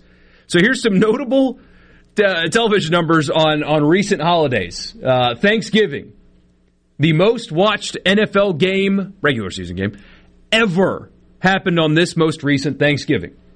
Christmas number one, the or excuse me, this past Christmas had the highest rated college basketball game of the regular season, and it was DePaul and Creighton. But it was on Christmas, so you guys apparently watched. 22.6 million people watched the Broncos Rams game, which was a 51 to 14 final score. And Easter, People would rather do anything than than, than deal with their families. Yeah. It's just that simple. And on Easter, you had the highest rated golf anything in five years. You guys don't like your families out there. I know, man. I'm trying to think Christmas Day, like, did I even, I, I guess I watched some NBA later in the day, but like, I don't know if the TV was on from until like, maybe uh, the NFL game I didn't watch. So, I don't know. What if? Yeah, it was. I mean, it wasn't the Saints. So, yeah, I didn't watch it. But So, th- yeah. there really is nothing like having a big meal and then Mm-hmm. when that's over, sitting down with your family and having a game on so you don't have to sit and talk to your family. You it's nice. talk. Yeah. That's why I love Thanksgiving. Or, you know, whatever I, I make of Thanksgiving when I do it on Saturday. I mean, literally, you know, football starts at 11. We eat around 2.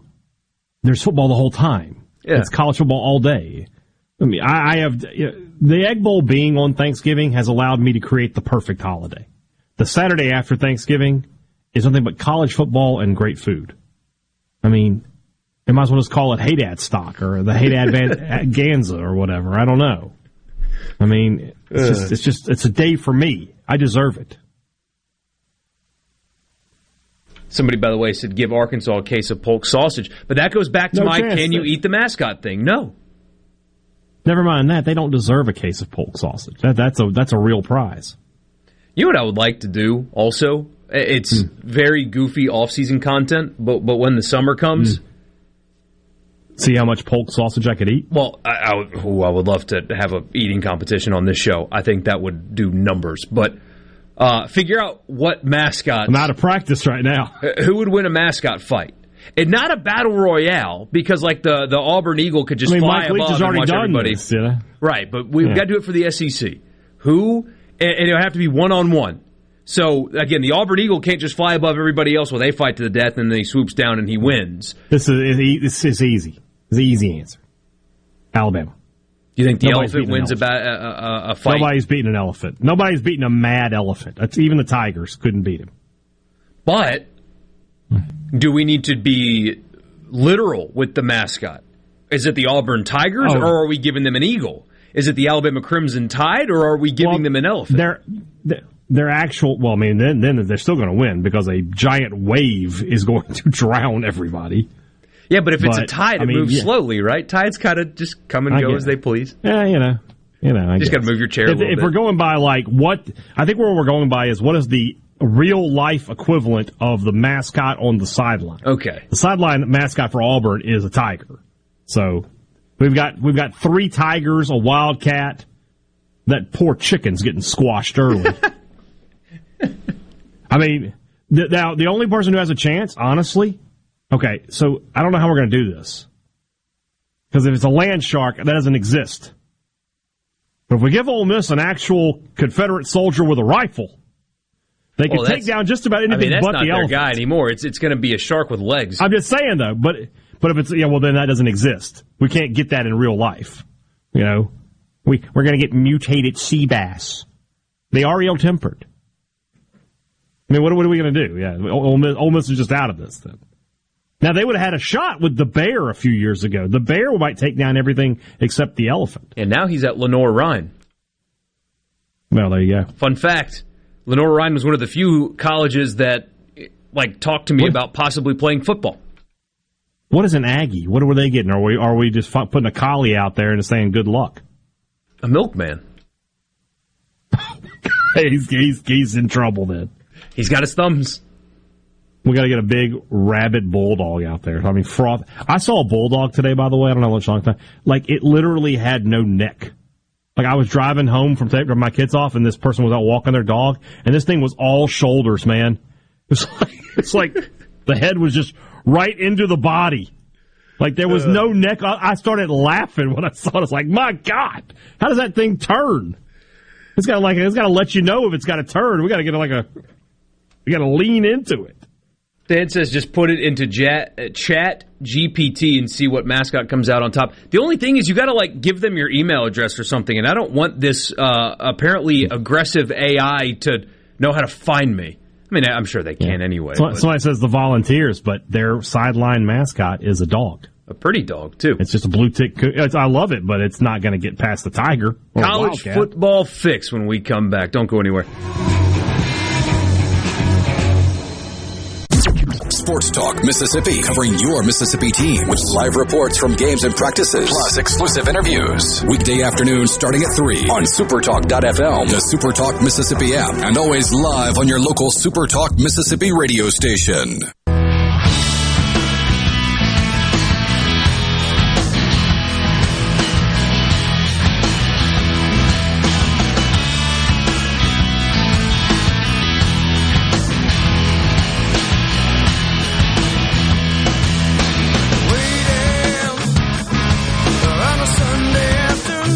Michael Borky and Brian Haydad with you. Richard will be back tomorrow. He was on with us today. By the way, in case you haven't done already, if you catch us in the car on your drive home from work, we appreciate you.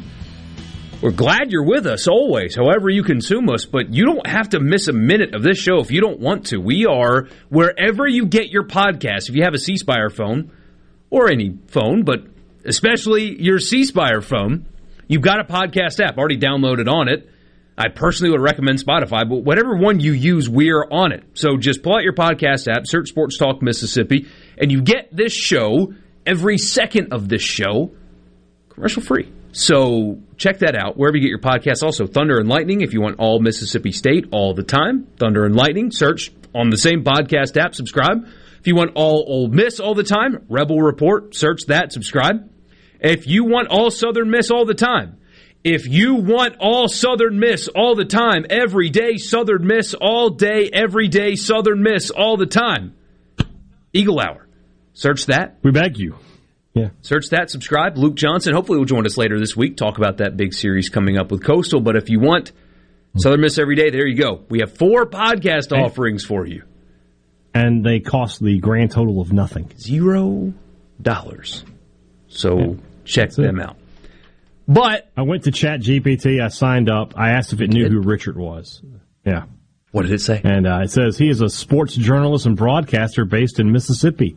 He has worked for several television and radio networks, including ESPN, the SEC network, and the Ole Miss Radio Network. Cross is particularly known for his coverage of college football and basketball, and has won multiple awards for his work in sports journalism. He has. Then I asked if he true. was rich. Then I asked if he was rich. I was like, "Do you know if he is rich?" As an AI language model, I do not have access to the personal financial information of individuals, including Richard Cross. However, it's important to note that a person's wealth is typically considered private and personal information, and it's not appropriate to speculate or discuss it without their consent.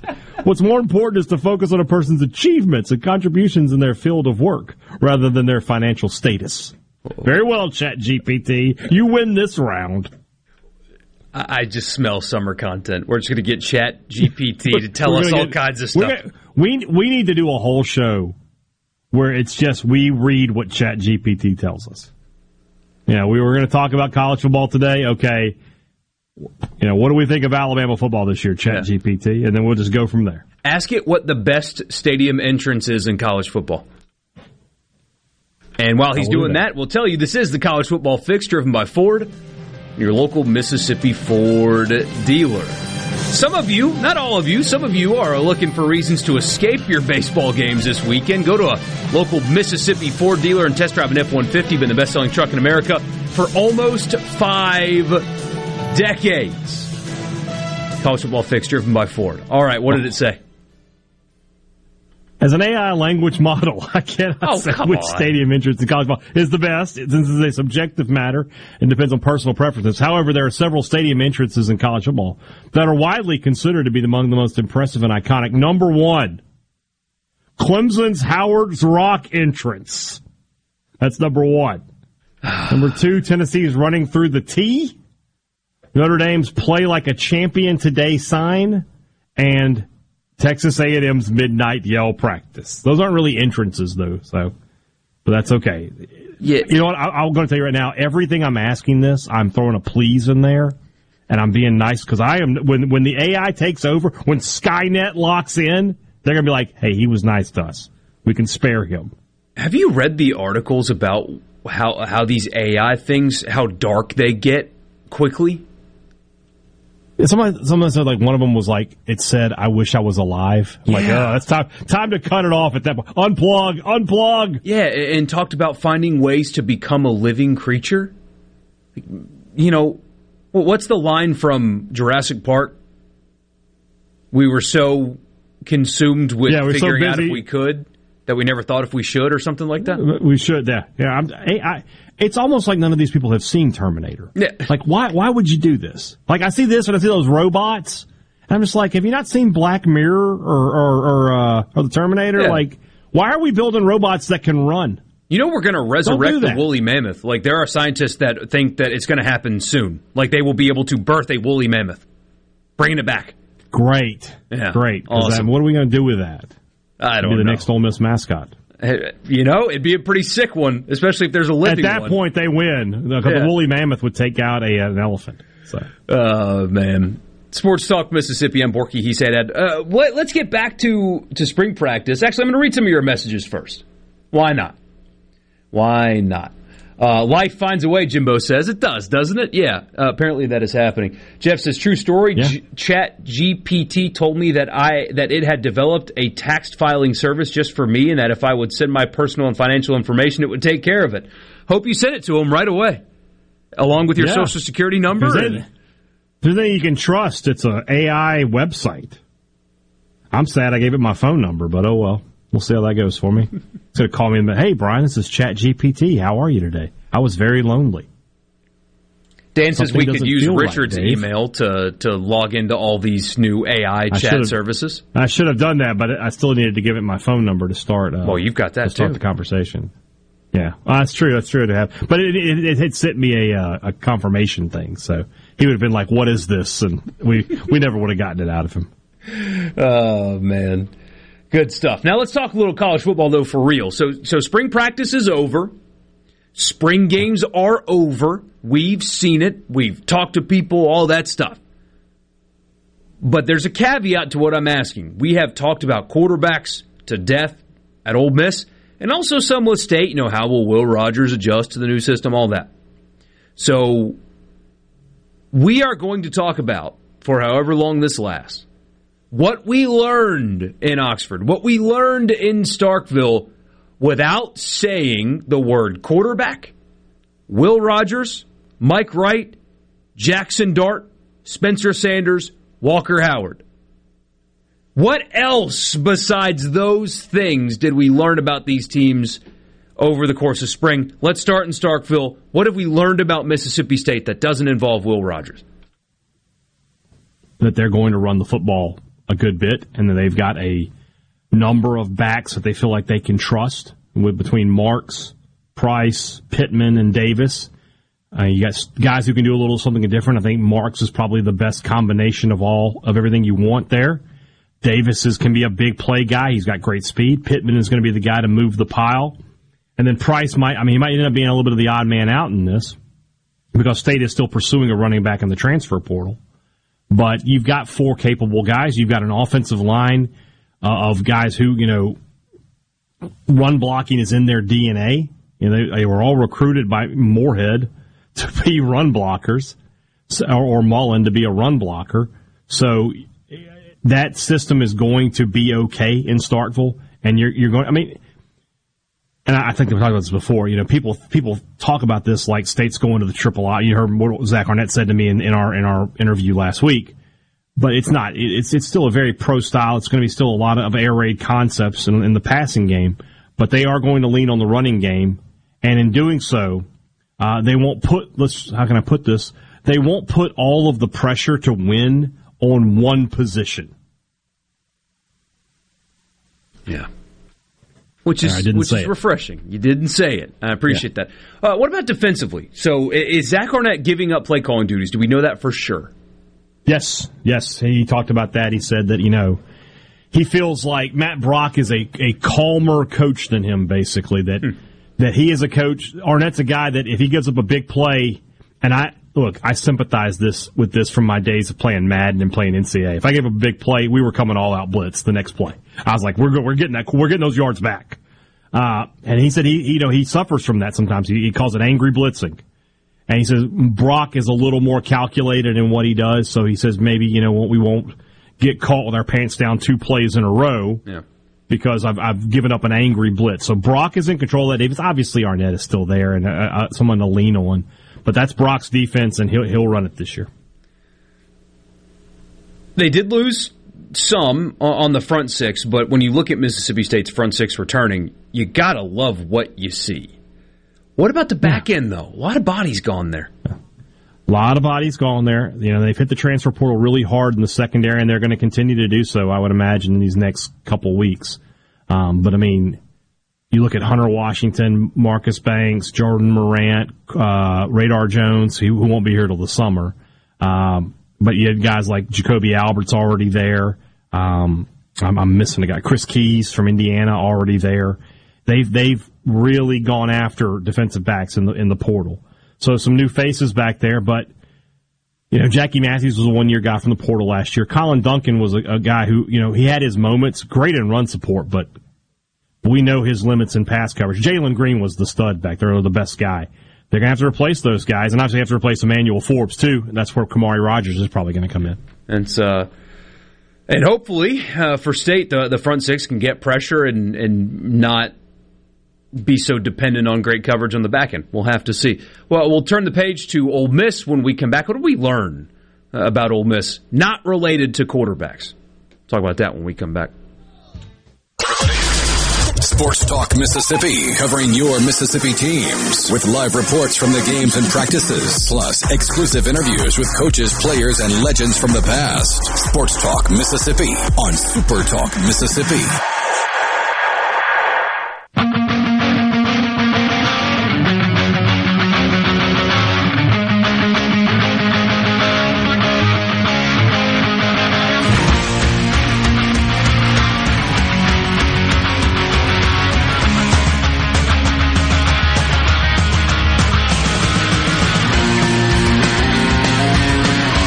Welcome back, Michael Borky, Brian Hayden with you Sports Talk Mississippi. You want to be a part of the conversation? We'd love to have you. 601 879 4395 is the C Spire text line. All guests join us on the Farm Bureau phone line. Check out favorites.com and go with the home team. One last thing on state before we flip over to Ole Miss. We got a question on the text line. How's Jaden Wally looking? Fine. Uh, he, will probably he's probably got one of the starting. You know, he's moving outside, so he'll probably end up being a starter with Justin Robinson uh, at least in the early part of the season, and they'll see how it goes from there. We'll start with Bobby and Batesville as we turn the page to Ole Miss. What we learned about Ole Miss that is not related to the quarterbacks. Here's what he said. Judkins is an amazing receiver as well as running back and blocker, triple threat. He's going to be insane this year. Ole Miss may easily have the best run game in the SEC with Judkins and Bentley, top five in the NCAA if the O line plays well. Well, they, they do lead the SEC in rushing. I mean, that, that's what they do. So that that's you know that's expected almost. But th- that is something that the pass catching that I'm curious about. It's a spring game. It's hard to know what it means. However, Quinshon Judkins didn't really play much in the spring game, and he caught one third of the yards that he did all of last season in the spring game there was a clear point of emphasis to throw the ball to backs out of the backfield, especially in the red zone, which is not something they did a whole lot of last year. Now, it's a spring game. Neither Lane Kiffin nor Charlie Weis Jr. were calling the plays in the spring game. At least every play. I'm sure they had input because, of course, they did. But that stood out to me.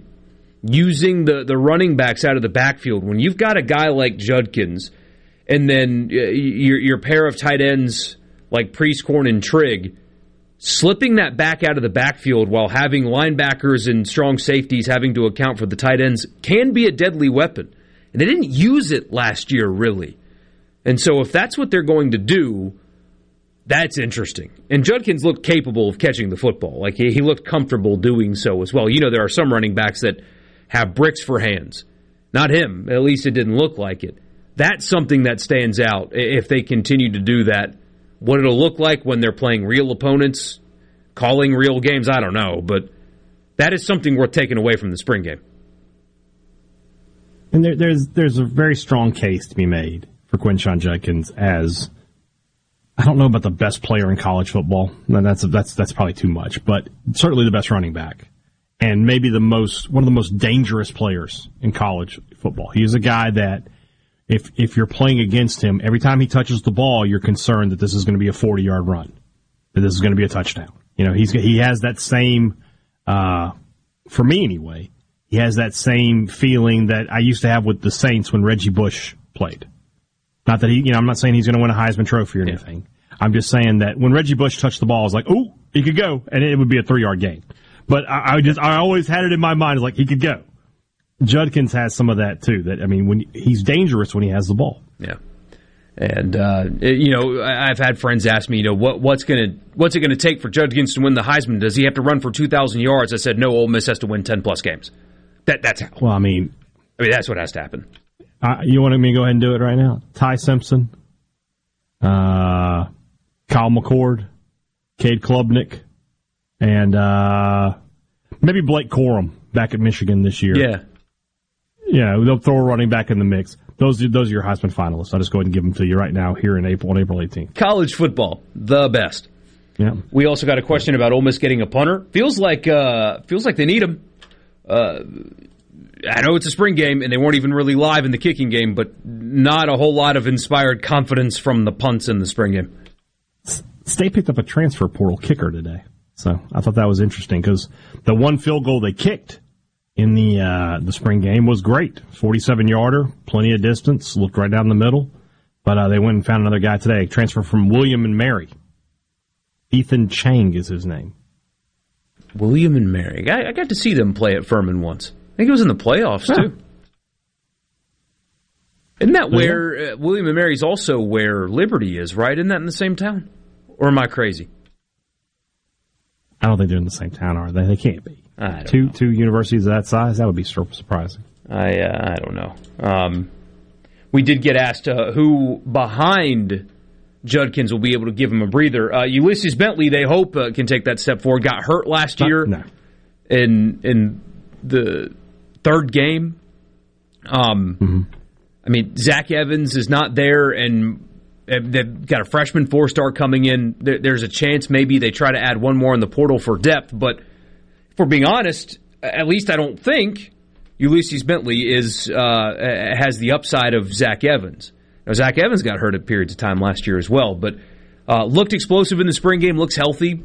Uh, they need him to be good uh, because giving Judkins 30 plus carries in multiple games is not something you want to do uh, for a multitude of reasons. So that that's the guy though that they need to be good. They need to be what they brought him in to be before he got hurt last year. It's it's Bentley uh, behind him. Also, here's a cop out answer. You ready for this? Um, yeah, sure. We learned that we don't know anything about Pete Golding's defense. And here's what I mean by that. I, I, was I was talking to somebody before the spring game, and he was like, "I'm really looking forward to seeing what a Golding defense looks like." And I was like, yeah, you know, actually, I am kind of curious to see how they line up and stuff like that. They did not show anything. And I mean, spring games don't show you much, they showed you nothing. We're not going to know what uh, their their plan is in terms of alignment and personnel and stuff until week two of this season.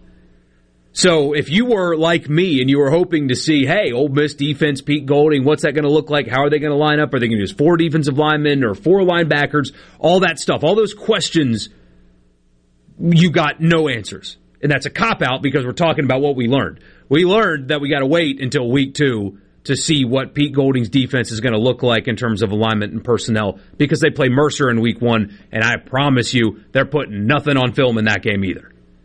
So we'll find out when they go to New Orleans what they're going to do defensively. So here's a good question then. Uh, did they tackle well in the game? They weren't allowed to tackle. Ah, well. they, they, weren't allowed to tackle. So, I mean, I don't know. Uh, uh, Lane got mad when they did tackle. That That's your answer. Uh, yelled on the broadcast when a guy got taken to the ground. So, no idea. It does sound like they're going to have to go portal hunting uh, because just just from what you know, I mean, we talked about it yesterday some, but you Boy, feel, is Ole Miss going to be able to do that? You think? See that that's a question, right? Is it, with no, I was being sarcastic. Oh well, but but who's available? I mean, it's you, you feel like Lane Kiffin and Ole Miss can get players out of the portal because they have a multi-year track record of getting players out of the portal. But what if the players aren't there that you need? You know, I mean, they need defensive line help. What if there isn't defensive line help? They need linebacker help. What if there isn't linebacker help? I mean, you, you feel good, or at least they should, about the starters. But eh, what SEC team can have four defensive linemen and go through a season not only healthy but effective? None.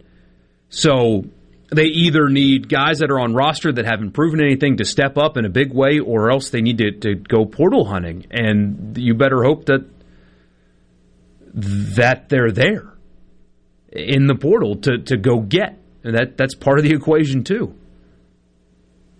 Interesting. Yeah, it is, it is very because that's that to me is that's everything about Ole Miss this year's defense. Like I look at last year with Ole Miss, and I'm like, how many games did they lose because of offense? One, maybe. You know, their problem is they couldn't stop people when they needed to. You know, they couldn't stop LSU. They couldn't stop Arkansas. State probably should have put up 30 on them. You know, they don't fumble there at the goal line. I mean, Rogers just played his worst game and still got enough points to win. And then the Texas Tech game, they couldn't stop anybody. Alabama's the only game where you're like, offensively, they had real issues in that game. Yeah, especially in the red zone. I mean, that's that's it's just red zone offense. You can't get past it until it gets better. But uh, I mean, apparently they're in on some guys. We get a message saying I read that they are trending for two top fifty defensive players. They, they need to land these guys. Uh, that that is a huge part of this equation. And also the, the inverse, and, and this applies to everybody. Now that spring is over, you've got guys that are, are going to leave your team. Uh, maybe yeah. some uh, more than others, but you do have guys that are going to leave your team because they're going to look at spring and they're going to go through spring and realize I'm third on the depth chart. I could transfer to this school and play. I'm going to go do that. That's also something that they've got to navigate the ever evolving door of roster management in today's college football. I hate to say it is what it is, but it is what it is, and uh, hopefully coaches can uh, can navigate that. Somebody said Pete who? Well, you let him coach a game first. Will you, will you let him coach a game first? That's all I ask. Well, actually, the second game, because we're not going to sit here after they play Mercer and make sweeky, sweeping judgments about the defense either. So we got some time before we uh, before we know. Either way, six zero one eight seven nine forty three ninety five is the text line. We'll be back.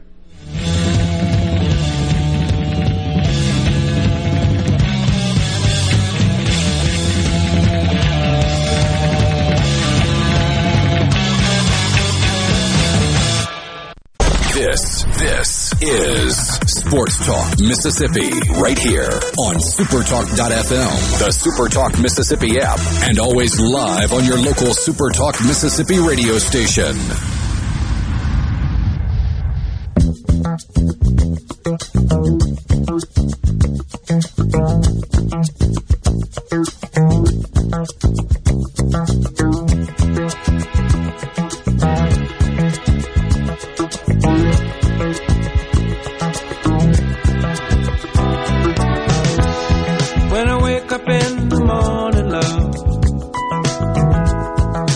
Welcome back, Michael Borky, Brian Haydad with you. More of your questions on the C Spire text line. You want to be a part? We'd love to have you. 601-879-4395. Text us. It's free. All of our offerings are free. You don't have to pay us for anything.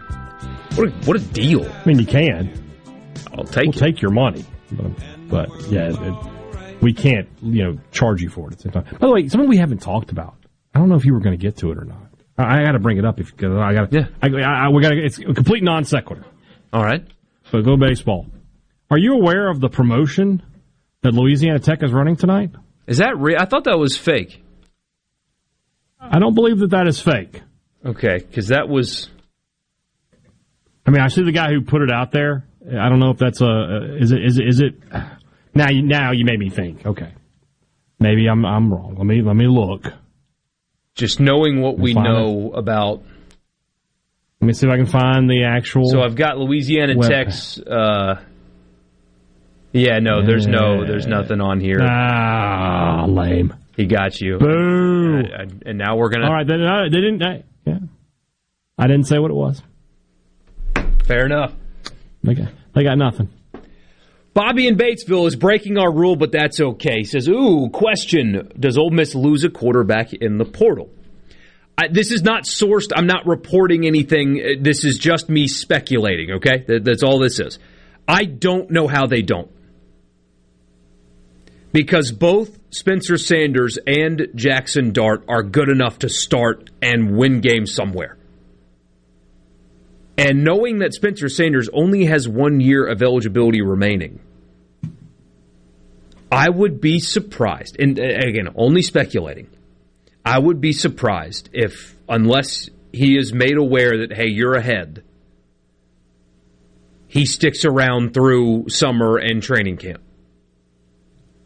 With as a four-year starter with one year of eligibility left, are you really going to spend that final year third string, which is what whoever loses this battle would be. No. And same thing for Jackson Dart. If it is indicated to Dart, hey, Sanders is ahead, are you sticking around all summer, all training camp just to ride the pine after being the starter for 13 games last year? No. And I I have a feeling uh, Kiffin and Weis are going to try their hardest to not give either one an indicator. But if you're advising one of the two guys, are, are you telling them, hey, stick around? Stick around so you can sit the bench all year when you've got a dozen teams that would take you immediately and you would start immediately without having to do anything. Now, as we talked about before, there was a hangup with Sanders that limited limited his options. Does that get better with a semester? You would hope so, but maybe it doesn't. So there, there's a dynamic there that's not being talked about enough. But no, I, I, I don't know how they are able to keep all three, specifically the two. I, I'd be surprised. I, I, I simply would be surprised if they both take this competition through training camp. Knowing what I know about I the think- portal and tampering and all that crap, too. Yeah, I I think that yeah, whoever loses that battle will be out soon. You know, and they'll start getting some idea. This will not be a situation like last year where Altmaier was going to, you know, wait it out because he knew that Ole Miss didn't have anything behind him, right? He knew that if, if Dart got hurt, it was going to be his job. Whereas the loser of this battle could, could possibly see Ole Miss just go, you know what? Let's just go ahead and go to the future and, and throw it to Walker Howard and go from there. So, yeah, I, think, I think, I think that person is going to be Spencer Sanders. I think he's going to be the, but it's, it's just so weird. It's so weird to me. This whole, this whole thing is so weird of why did he come in the first place? You know, I, I just, I, I don't get it. I don't understand. He's going to be there for a couple months and then move on. I don't know. Yeah, we, we did get this message. Uh, Sanders cannot transfer without sitting out a year. Uh, the next time the NCAA denies that will be the first time, and I'll believe it when I see it. However, he also says he can't Exactly. graduate at Ole Miss by the fall. I I don't know what his academic situation is like, but we have seen miracles worked in the name of getting football players eligible And basketball. and basketball. We'll put that kid on the Dante Jones program. We'll get him. We'll get him graduated in no time. But yeah, I mean, you know, maybe it's a risk, I guess. But I, I know the NCAA sent out a graphic or whatever. But I just, if he wants to go play somewhere, people will figure out how to make that happen. That that's life in, in college sports. Hundred percent. Yeah, hundred percent. Steal the playbook and terminology. He can't transfer within the SEC. Nobody can. Right. Because we had somebody texting the show earlier that said Ole Miss should go after that Georgia linebacker that hit the portal. I mean, they can, Yeah. but he can't play this year. Yeah. That is an SEC rule, not an NCAA rule. Somebody, Correct. yeah, again, somebody says Hugh Freeze planted him at Ole Miss. You know, part of me wonders, part of me wonders Oh, if Kiffin, in part, in part, in small part, didn't pursue Sanders because also Auburn was. by the way, have I told you my goal for Super for SEC Media Days? What is that goal? We are going to get Hugh Freeze at our table. I don't care. I bet, I I, bet we sweet talk. Can. Uh, uh, yeah, you probably don't even have to sweet talk. There is there is like- the ego like, there to, to come back. Coach, and, you remember you remember Richard? Y'all used to work together. Come sit with us for a little bit. I won't even sit in on the interview. I'll let Richard handle it. Yeah. Oh, forgive the confusion. Yes, the Georgia tight end can transfer and play for Mississippi State. There is a, a deadline within the conference. February one. February 1. And he transferred Yeah. before. You had to be in the transfer portal by February one to be eligible to transfer from one conference school to the other. Anyone who got, gets in now sits out a year. Right. So so he can play. For, forgive me for that confusion. Yes, he will be eligible in playing for Mississippi State uh, this year. Bobby says Eddie Strong. Anyone?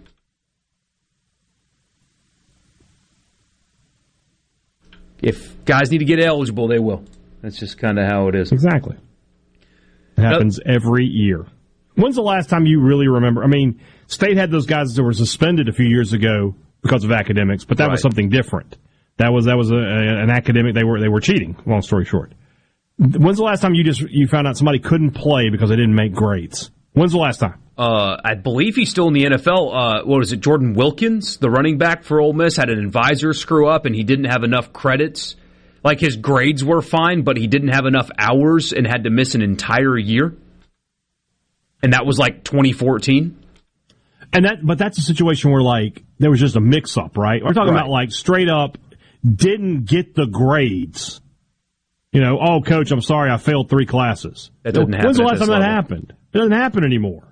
That there's They don't. re- they don't allow it. that there's a reason that Mississippi State got in trouble, and Mm-hmm. it's that that reason is only because they got caught doing what is standard practice. Spoiler alert: student athletes, some of them are, some of them are, but they don't Yeah. have to be students if they're good enough at playing. They they find ways. It's that's the, the dirty underbelly of college sports, and that's how it's always been, guys. It's not new. Yeah. I've, I've got stories, and Hey Dad's got stories, and anybody that sat in a college class with an athlete probably has stories as well. One in particular, whose name I won't repeat because there's no reason, slept in class every single day and had his tests Pre done. Walked in on test day, turned in the Scantron, left. It's good work if you can get it. So, and and that is not unique to any place in America.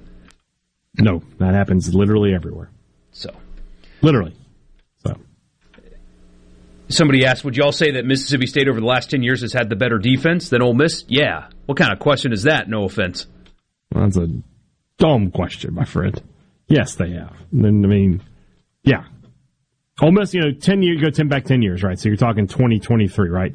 14 15 Ole Miss was good defensively when they had Nkemdiche and those guys, but from 16 to today, they've been a train wreck with like the, the one exception in 2021 where they were you you could say they were good.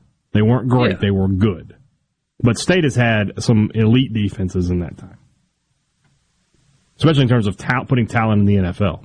No, uh, no doubt. Hunter, you're exactly right. They didn't come to play school. Shout out Cardale Jones. We ain't come here to play school. There you go. Oh man, that guy won a national championship. That was awesome. Third straight quarterback winning the title. Played two games and won a national title. Legend. I thought for sure he was going to be a decent pro. He's so big and strong. He's like a little miniature, not a miniature, but a smaller Jamarcus Russell. Had the the arm where he gets flick his wrist and it goes 50 yards. Love for, that. For some reason, that reminded me of this. Uh, ben Roethlisberger was on a podcast recently ripping Lamar Jackson's uh, ability to throw from the pocket. From every statistical measurement, Lamar Jackson is better in the pocket than Ben Roethlisberger. Found that funny. Uh, 601 879 4395 is the text line. Fast show today. We only got one more segment with you coming up.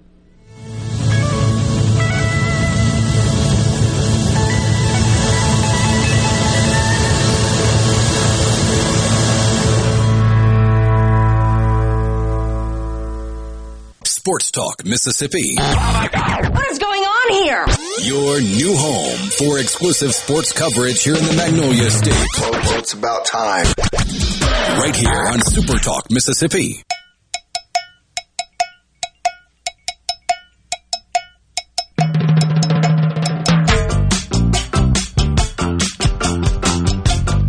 I'm hoping you didn't see this. Quick, tell me the number one and number two teams in college football who lost the most players to the transfer portal. Ole Miss? No. Oh, really? I thought they were, they were up there. I'll, I'll Um, give you a hint.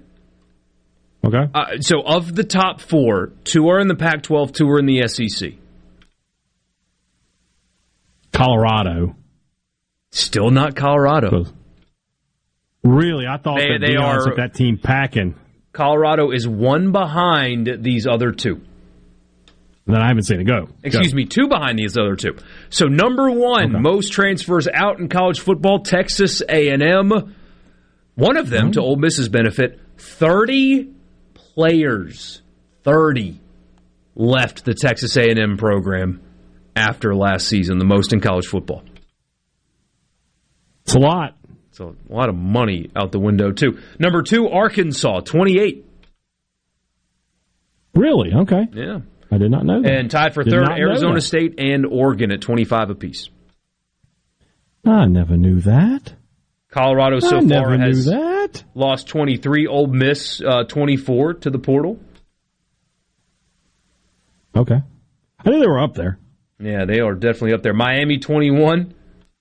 Bad team lost a lot of players. Texas lost 21.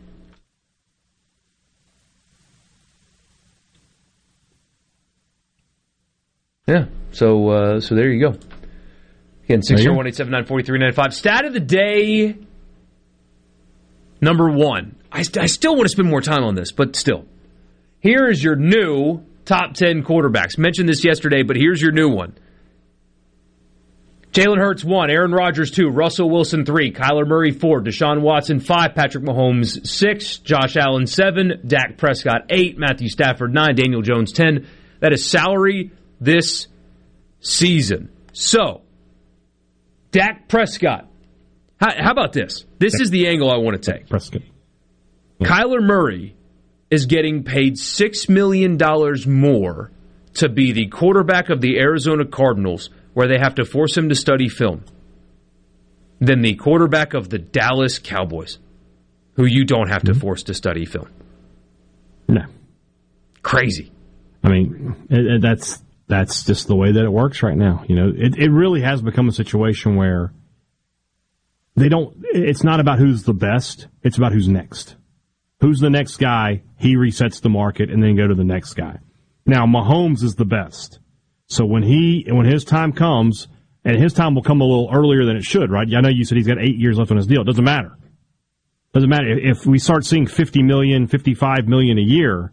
He's going up. Yeah. So he'll be. He's going to. We aren't. I don't know if we'll get it in my lifetime, and that's that's hard for me to say because I'm I'm an old man. But in your lifetime, because you got about what 15, 20 years on me, uh, you you might see the first hundred million dollar year player. Yeah, I mean that's where it's trending. I mean, I mean, there's a kid right now in fourth grade who's the quarterback for his Pee Wee team, and he will be the first hundred million dollar a year quarterback in the NFL. Don't know who he is.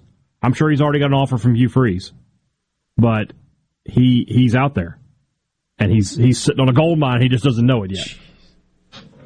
Oh man. When you think about stuff like that, I mean, Yeah. you think about James. Let, us say James, you know, you were like, God, he's he's actually pretty good at baseball, and you don't know that you maybe your your, your son is the uh, the first, you know, sixty million dollar a year, seventy million dollar a year starting pitcher. Man, he's got my genes. That ain't happening.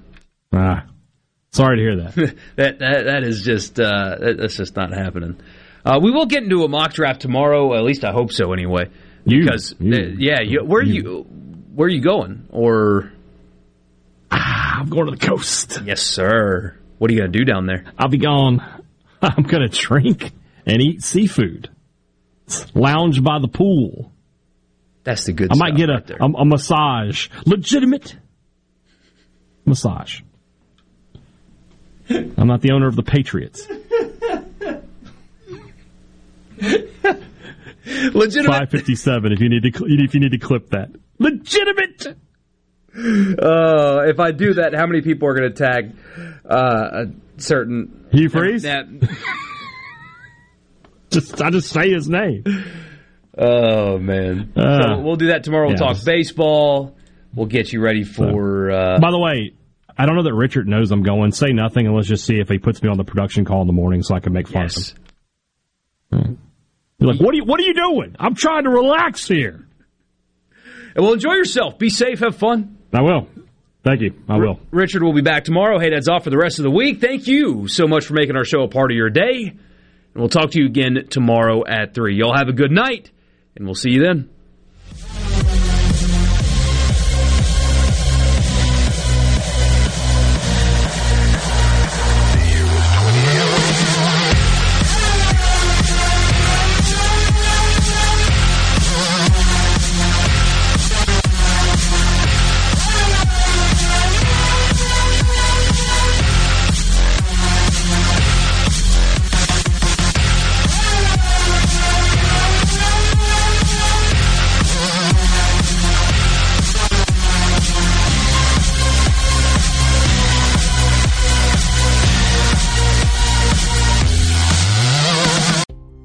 You a business owner looking for help with HR benefits and payroll? MWG Employer Services offers a wide range of services and can create a custom plan that fits your needs and budget. I was so overwhelmed with HR stuff.